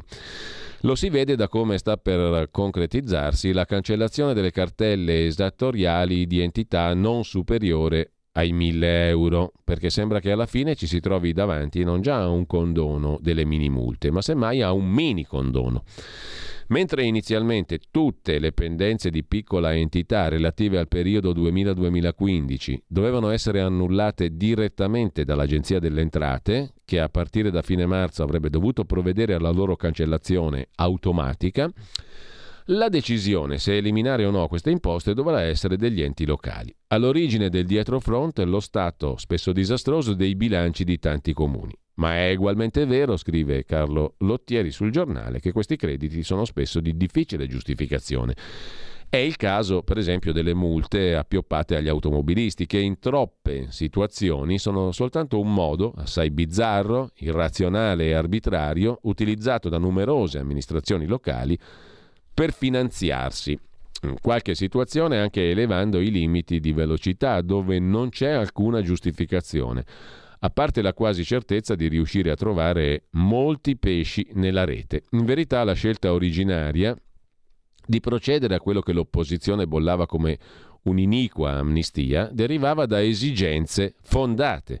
Innanzitutto c'è un'esigenza tecnico-amministrativa, ridurre il peso degli arretrati che gravano sugli uffici. Ben 19 milioni di italiani hanno debiti pendenti con lo Stato. Ma oltre a ciò, scrive Lottieri, vi è la volontà politica del centrodestra di prendere le difese dei tartassati e oppressi dal sistema fiscale. Ora però c'è il rischio che per molti cittadini agli annunci non facciano seguito i fatti. A seguito delle rimostranze dell'ANCI, l'Associazione dei Comuni guidata dal barese Antonio De Caro, del PD, che ha valutato in 350 milioni le perdite per le amministrazioni locali, il governo dunque ha lasciato ai comuni la facoltà di stracciare o no le cartelle esattoriali. Chi quindi ha qualche conto in sospeso non può sapere se verrà chiamato a pagare oppure no.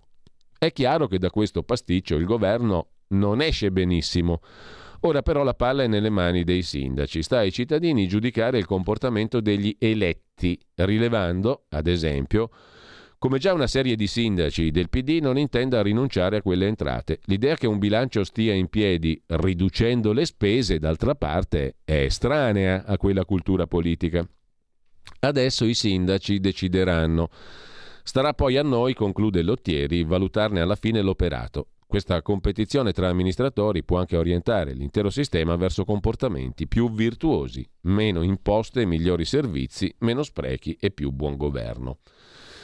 Spera il professor Lottieri a pagina 6 del giornale. Mentre a proposito di fisco vi segnalo un'intervista sul quotidiano Avvenire al presidente di Asso Lombarda Alessandro Spada, che lancia le proposte al governo per contrastare fenomeni come quello dei NIT, cioè dei, coloro che non lavorano, non studiano, non fanno formazione, e la fuga dei cervelli, a partire da un'imposta al 5%, cioè una flat tax per i giovani per i primi 5 anni di assunzione. Flat tax per i giovani, propone il presidente della Confindustria Lombarda, Alessandro Spada, e taglio del cuneo, misure cruciali per creare occupazione. Adesso la priorità è sostenere i redditi bassi, in particolare degli under 35 e delle donne, che stanno pagando più di altre categorie l'effetto della crisi. Una flat tax per i giovani per ridurre al 5% il costo del lavoro per i primi 5 anni di assunzione e un taglio pesante del cuneo fiscale che renda più consistenti gli stipendi della classe media. Sono queste le proposte del presidente di Assolombarda Alessandro Spada al governo proposte sostenute da dati e previsioni per contrastare gli aspetti paradossali delle prospettive di lavoro per i nostri ragazzi. Storture di lungo periodo, dal fenomeno dei NEET, cioè non eh, studiano, non lavorano, non fanno formazione, alla fuga dei cervelli, alla mancanza di competenze specializzate, insostenibili alla luce del quadro economico attuale. Dice il presidente di Assolombarda, Spada, ad avvenire che i dati dell'Istat ci costringono a guardare in faccia la realtà. Nel 2070 saremo 47 milioni 700 mila abitanti in Italia, con un calo di abitanti del 19%.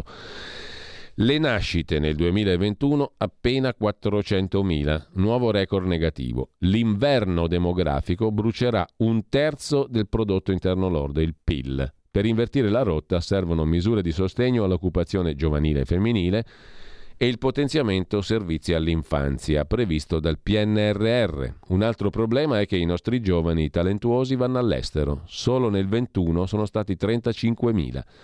L'altra faccia della medaglia sono gli scoraggiati. Il 20% dei ragazzi italiani non studia, non lavora, molti si accontentano di lavoretti senza futuro. Il gap generazionale si fa sentire soprattutto quando si parla di retribuzioni. Che fare? Proponiamo, dice il presidente di Asso Lombarda, di estendere ai giovani il modello applicato agli imprenditori e professionisti che guadagnano fino a 65.000 euro, che vengono assoggettati a un'imposta del 5% per i primi 5 anni di attività e poi del 15%, la famosa flat tax.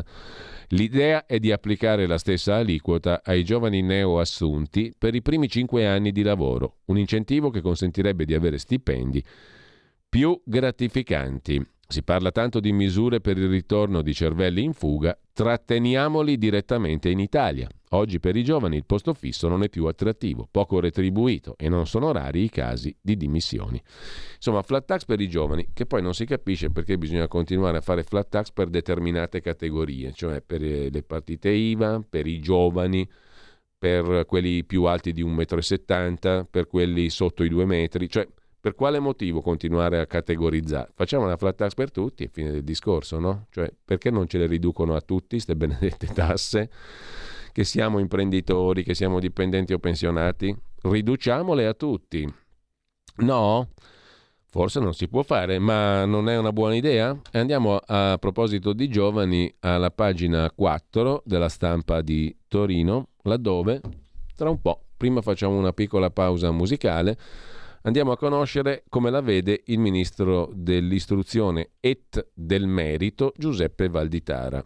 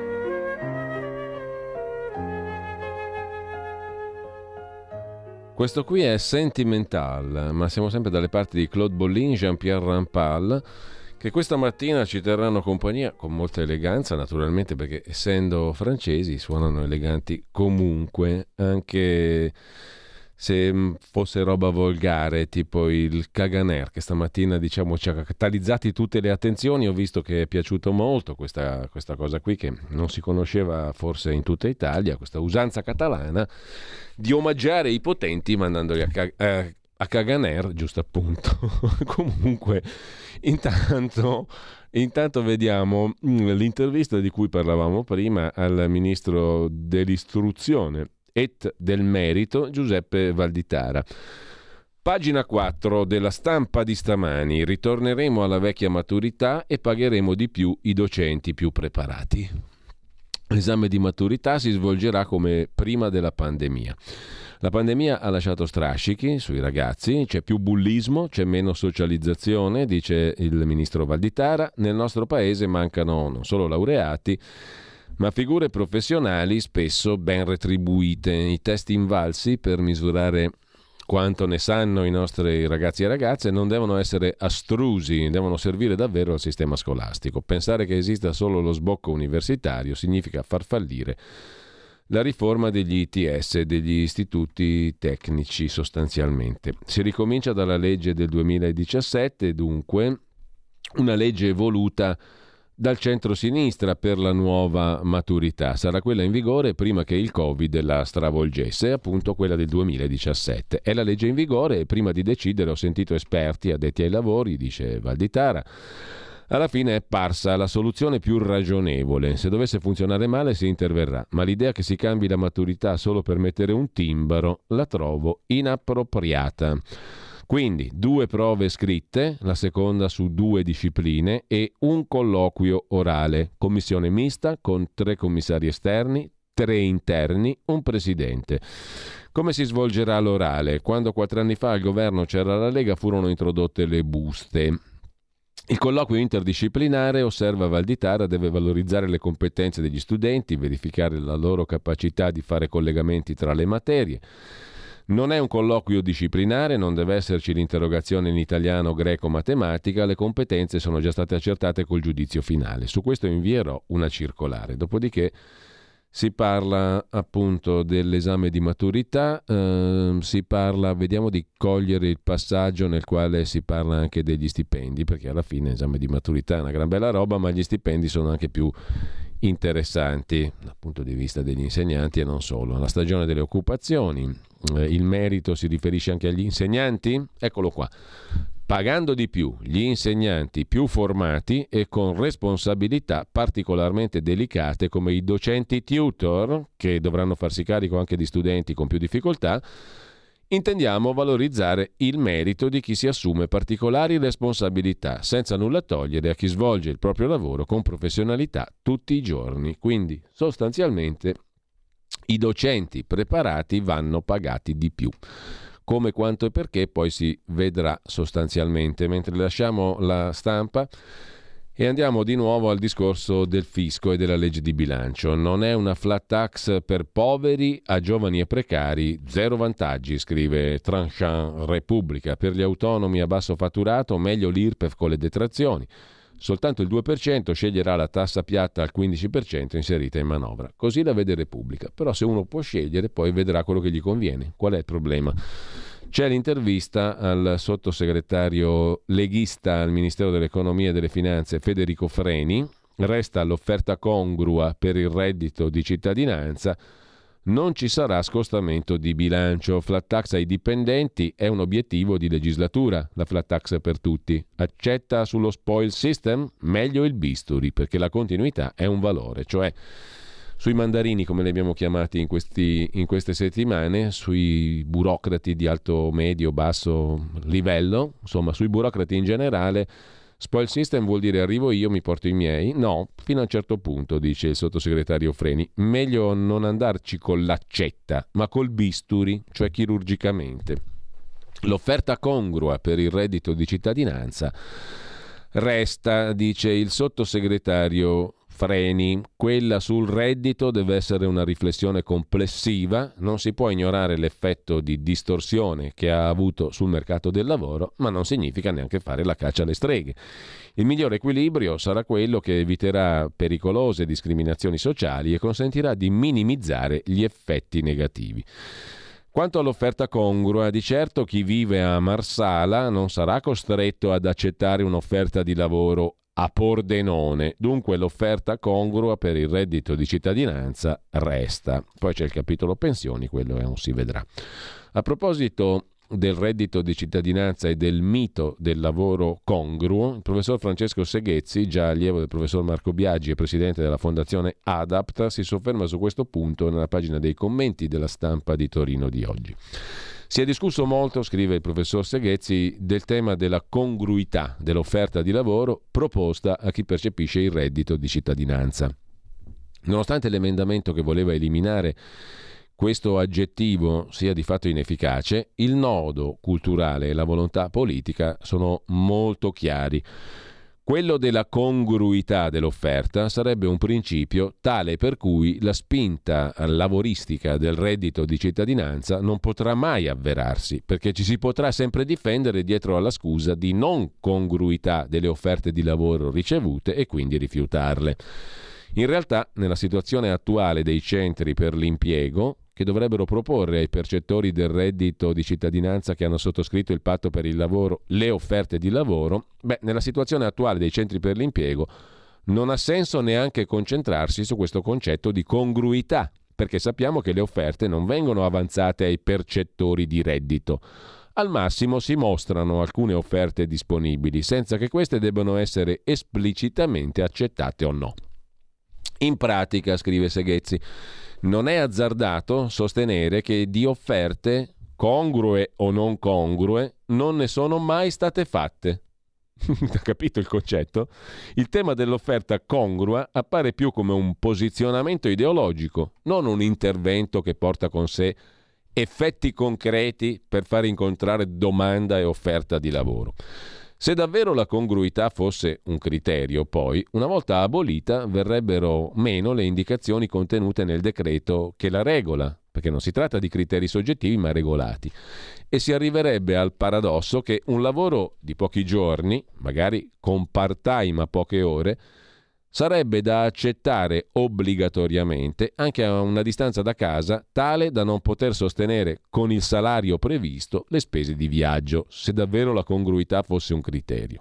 Una volta abolita verrebbero meno anche le indicazioni del decreto che la regola, così che il percettore smetterebbe di, perdere, di prendere scusa, il reddito di cittadinanza rientrando comunque nei criteri di reddito per ottenerlo, per poi richiederlo alla fine del rapporto, con l'eccezione dei lavori stagionali per i quali è previsto il cumulo tra reddito da lavoro e sussidio. O non sarebbero rari i casi in cui, per sostenersi, i percettori, impegnati obbligatoriamente in lavori poveri, dovrebbero arrangiarsi con altri lavoretti, magari in nero.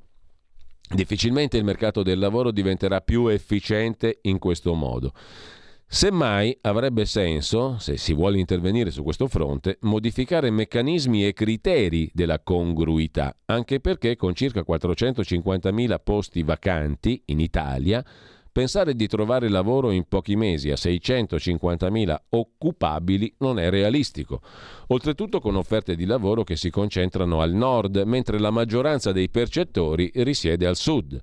Il nodo non è neanche quello di tendere al lavoro ideale, lavoro che non esiste, anche per il fatto che oggi, in un mondo del lavoro dove le transizioni sono sempre maggiori, è sempre meno identificabile con un posto, ma con una mutevole carriera. Ma semmai, conclude il professor Seghezzi, sulla stampa, il fatto che in un mercato del lavoro complesso e in condizioni personali difficili, come nel caso di chi percepisce il reddito di cittadinanza, con oltre il 50% degli occupabili che non ha mai lavorato o non lavora da anni, non si può rimanere soli. Per questo il ruolo dei servizi per il lavoro dovrebbe essere centrale. È completamente rinnovato per offrire sempre di più un accompagnamento personalizzato e non avere un ruolo punitivo, impersonale, burocratico. Un accompagnamento che può arrivare anche a proporre un lavoro non allineato con le inclinazioni personali, ma che si può scegliere, forti di una cultura del lavoro, come dovere, che comunque non si può imporre per legge e che si vuole diffondere questo va riconquistato dalle fondamenta, non a mezzo di quelle che appariranno, se no, imposizioni. Insomma, è tutto un auspicio. Questa, l'Italia è una repubblica non fondata sul lavoro, giusto appunto, ma sull'auspicio. Eh, articolo 1 della Costituzione materiale. L'Italia è una repubblica fondata sull'auspicio. I migliori auspicano, i peggiori praticano male, per cui i migliori. Hm? La repubblica oligarchica italiana è fondata sugli auspici.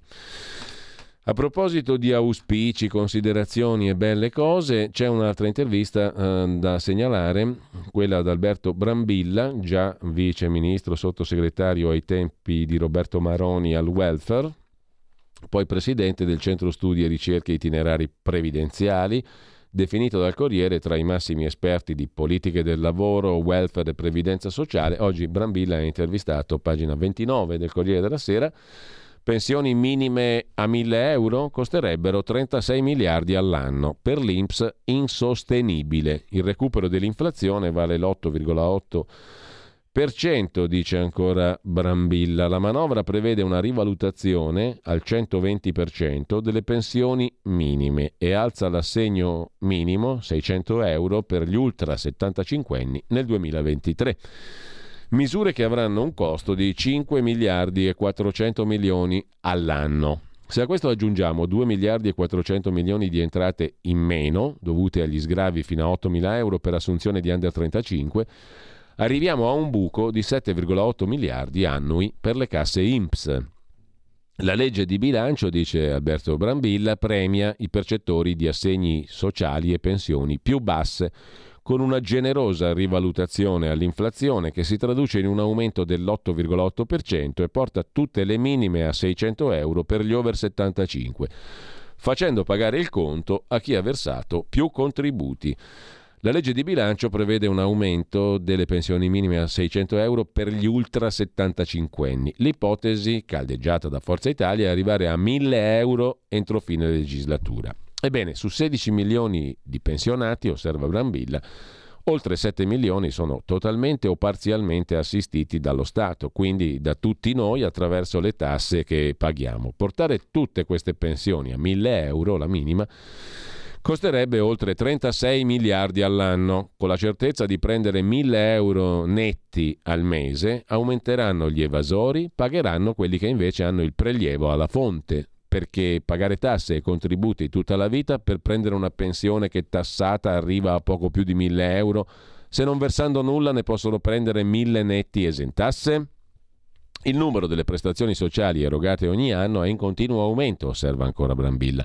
L'eccesso di assistenzialità negli ultimi vent'anni ha fatto sì che le pensioni, totalmente o parzialmente assistite, siano ormai oltre il 45% del totale. L'assistenzialità a carico del fisco, della fiscalità generale, è aumentata abnormemente tra il 2008 e il 2021. Siamo passati da 73 miliardi a oltre 144. A pagarla di fatto sono quelli che dichiarano più di 35 mila euro di reddito all'anno. Tra questi, tra l'altro, moltissimi pensionati. Aumentare le minime a 1000 euro significa creare un deficit di oltre 100 miliardi per l'Inps nel giro di tre anni e distruggere la sostenibilità finanziaria del sistema pensionistico. Così Brambilla sul Corriere della Sera. Cambiando ancora argomento, ma rimanendo alla pagina di politica interna, vi segnalo poi un'intervista un'intervista a Vittorio Sgarbi su Repubblica, pagina 11, sulla menata di La Russa, il fascismo e compagnia bella, il movimento sociale, l'anniversario. La russa è stato inopportuno, dice il sottosegretario Vittorio Sgarbi, sottosegretario della cultura, peraltro amico del presidente La Russa e della premier Meloni. Ignazio si richiama al passato e non al futuro, come Giorgia. Tra i due nel partito probabilmente ci sarà qualche discussione. La russa è nostalgico, Meloni faccia una Fiuggi 2. La questione è, la genesi del movimento sociale è lecita o è un errore della democrazia? Quando suggerì all'attuale Premier di togliere la fiamma, disse che doveva parlarne con il partito. Nella storia repubblicana il Movimento Sociale Italiano fino a Berlusconi è stato un partito presente in Parlamento, ma con una posizione discutibile rispetto a un passato che sembrava finito, un po' come il PC, che invece aveva un problema di postura rispetto al presente. Diciamo la verità, oggi nessuno metterebbe in discussione la celebrazione di Togliatti o Ingrao, eppure il loro partito era contemporaneo alle stragi di Stalin, all'Ungheria, a Pol Pot, a Mao. La russa è presidente del Senato, certo la destra fa più effetto perché verso la destra c'è una componente di costante antifascismo che prescinde dal fatto che il fascismo sia finito, osserva Sgarbi. La questione appassiona qualcuno. Mi sa che ne abbiamo già parlato fin troppo. Comunque, al di là di questo, andando invece alla cronaca, su Avvenire c'è un pezzo interessante sulle troppe armi in mano ai minori a Napoli, dove si studiano le contromisure. Nelle ultime ore, nel capoluogo campano, altri due episodi di criminalità con protagonisti giovanissimi. Non è solo manovalanza della Camorra. Per salvare questi ragazzi si coinvolgano, anche qui è un auspicio, Repubblica fondata sull'auspicio è l'Italia, si coinvolgano, si auspica il coinvolgimento di scuole e di parrocchie. Troppe armi nelle mani degli adolescenti napoletani, scrive il quotidiano cattolico Avvenire. Dal primo gennaio a metà dicembre del 22 sono state sequestrate più di 670 armi, una media di quasi due al giorno. Buona parte di queste armi era in mano a minori di 18 anni in città a Napoli. E non si tratta solo di manovalanza reclutata dalla Camorra, ma anche di cosiddetta microcriminalità e di bande urbane. Due fatti di cronaca nelle ultime 24 ore. Un ragazzino di 14 anni è stato fermato dopo una rapina in una sala slot machine compiuta dal padre che gli aveva poi affidato la pistola. Il ragazzo nel tentativo di fuggire alle forze dell'ordine ha provato a liberarsi dell'arma. Nelle stesse ore un gruppetto di giovanissimi ha aggredito e ferito a coltellate un venditore ambulante originario del Bangladesh. Nei giorni scorsi ha lanciato l'ennesimo allarme sulla diffusione di armi fra minorenni il comandante provinciale dei carabinieri di Napoli, il generale Enrico Scandone. Sul tema è intervenuto anche il procuratore nazionale antimafia Giovanni Melillo, che parla di emergenza inascoltata.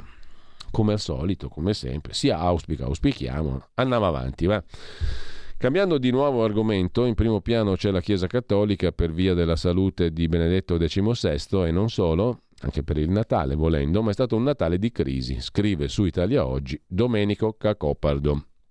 Un Natale di crisi per la Chiesa Cattolica, questo del 2022. La Chiesa Cattolica paga l'incertezza della sua conduzione da parte del Papa attuale, ma anche di Paolo VI e Benedetto XVI, scrive Cacopardo. Mi spiego.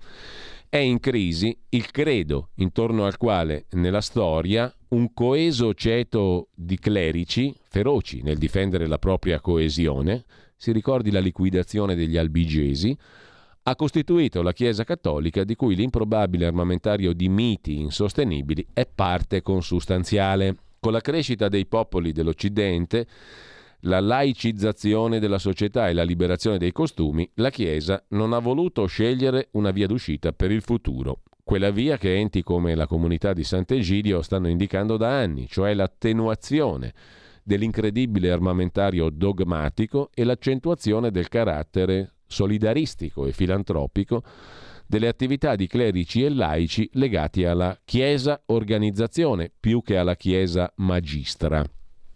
Se nel passato, osserva Cacopardo, la comunicazione visiva passava attraverso l'arte dei grandi artisti rinascimentali e che essa, l'esposizione, cioè di fatti della Bibbia e del Vangelo in forma di narrazione pittorica, era naturalmente aulica ed elegiaca, oggi la nuova comunicazione, totalitaria, analitica, manipolatrice, incantatrice e dissacrante, ha azzerato la capacità di influenzare le donne e gli uomini che la Chiesa ha avuto in passato. E sempre di più, scrive Cacopardo, si colgono sia nei vertici, compresi i papi, sia nel clero alto e basso, comportamenti in contraddizione con l'armamentario dottrinale e narrativo. In qualche misura sembra che non ci credano nemmeno loro, quando invocano figure esterne alla divinità riconosciuta, intercessori e mediatori i cui poteri si rivelano inesistenti. Nemmeno la speranza, che un tempo alimentava la credulità popolare, può più circolare. Insomma, conclude Cacopardo, urge per la Chiesa Cattolica un bagno di realismo. Della figura di Cesare Cavalleri, a proposito di cattolici, nacque a Treviglio nel 1936, è morto ieri a Milano, nel, eh, appunto nella giornata di ieri. Di questo si occupa, oltre che a venire, anche Luca Doninelli su Il Giornale, pagina 24. Stile, intransigenza, humor, la lezione di un critico etico. È morto il direttore di Studi Cattolici, la rivista Studi Cattolici, dal 65 ne era direttore, un record, e delle edizioni Ares. Uh, e, lettore severo, autore di grande eleganza. Cesare Cavalleri era nato a Treviglio il 13 novembre del 1936, collaborava anche al quotidiano Avvenire, su cui scrisse fin dal primo numero e dal quale si è congedato con una toccante lettera che annunciava il suo addio appunto nei giorni scorsi. Nel 1959 entrò nell'Opus Dei scegliendo la via del celibato apostolico come numerario. Nei decenni chiamò alla collaborazione con studi cattolici personalità come Joseph Ratzinger, Vittorio Messori, Vittorio Pomilio, Gianfranco Morra e Eugenio Corti, il cui romanzo di Corti, Il cavallo rosso dell'83, divenne un long seller delle edizioni Ares, che pure Cavalleri dirigeva. Fu tradotto in diverse lingue. La Camera Ardente sarà allestita oggi alla Casa del Commiato di via Antonio Gramsci 93 a Cormano. Funerali celebrati venerdì 30 dicembre alle 11 a Milano, nella Basilica di Sant'Ambrogio. Cesare Cavalleri, un nome, un nome importante del cattolicesimo italiano e, della, e delle pubblicazioni cattoliche, da studi cattolici alle edizioni Ares ad avvenire.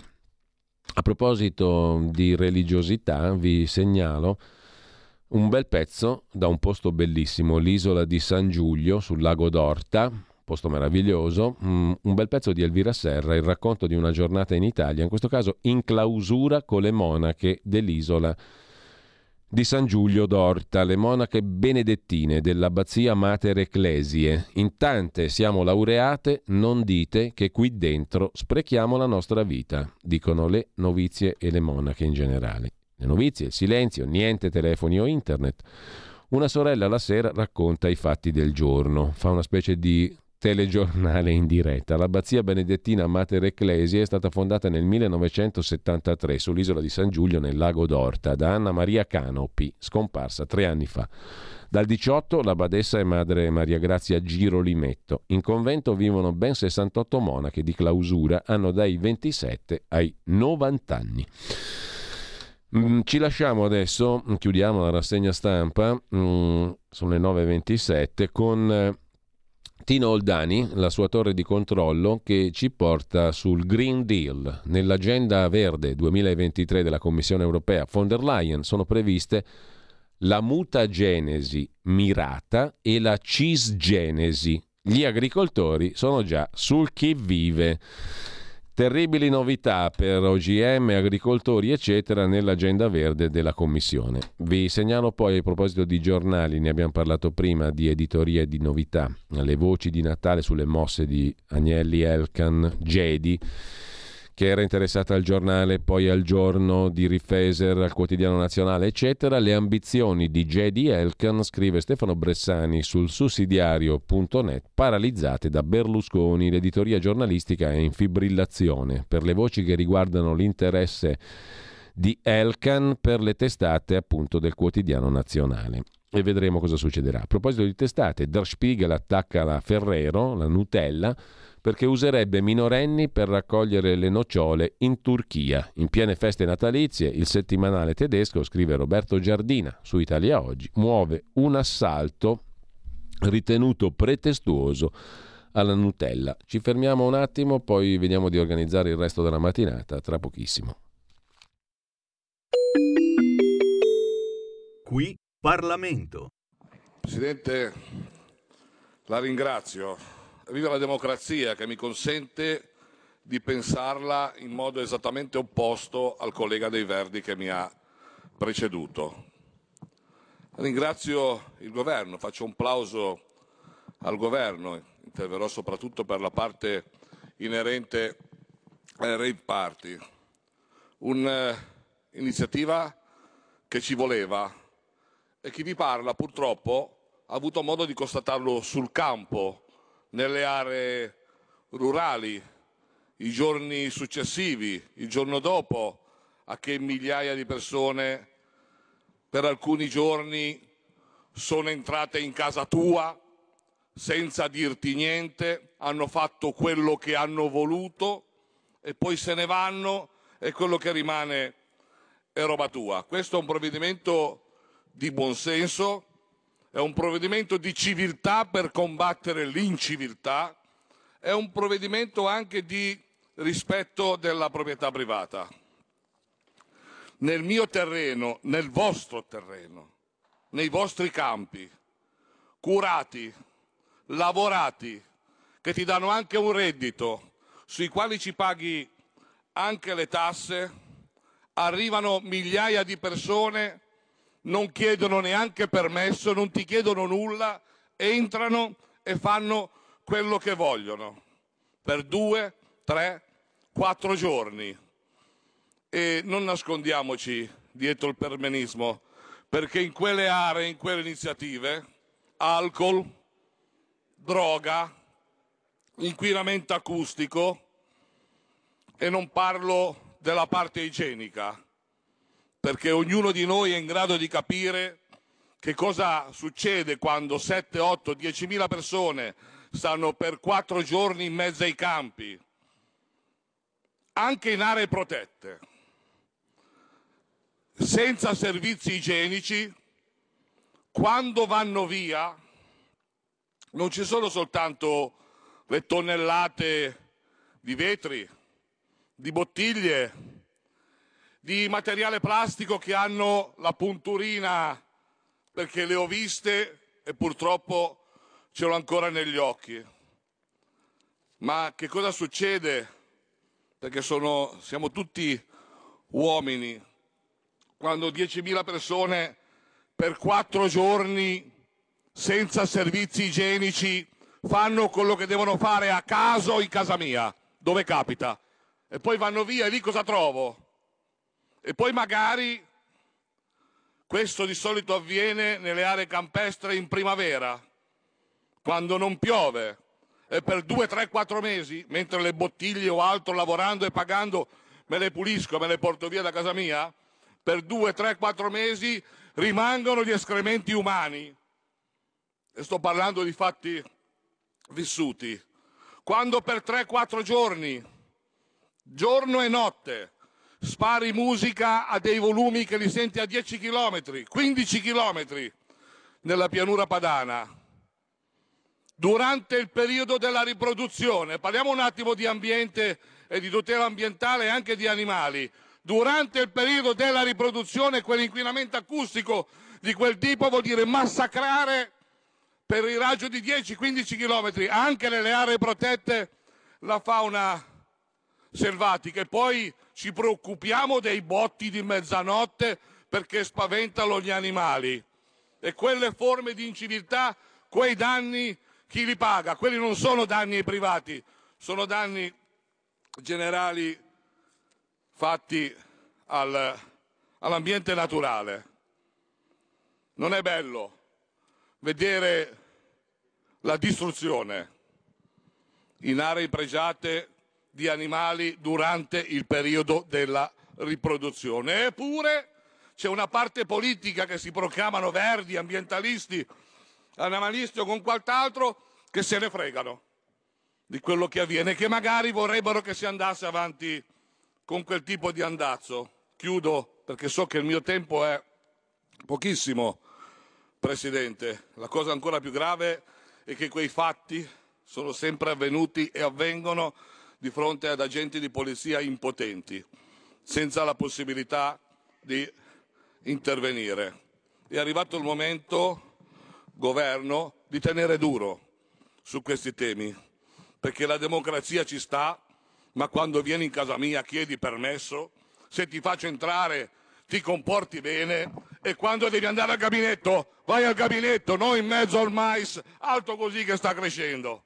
E questo è quello che purtroppo è avvenuto. Grazie governo, cerchiamo di capire che la linea e il binario della civiltà va a toccare anche questo tema. Io sono per, noi siamo per la civiltà, per combattere queste forme di inciviltà. È finita, spero, del tutto la pacchia di chi vuol avere atteggiamenti lesivi dell'interesse generale, dell'interesse collettivo e anche dell'interesse della tutela della propria proprietà privata.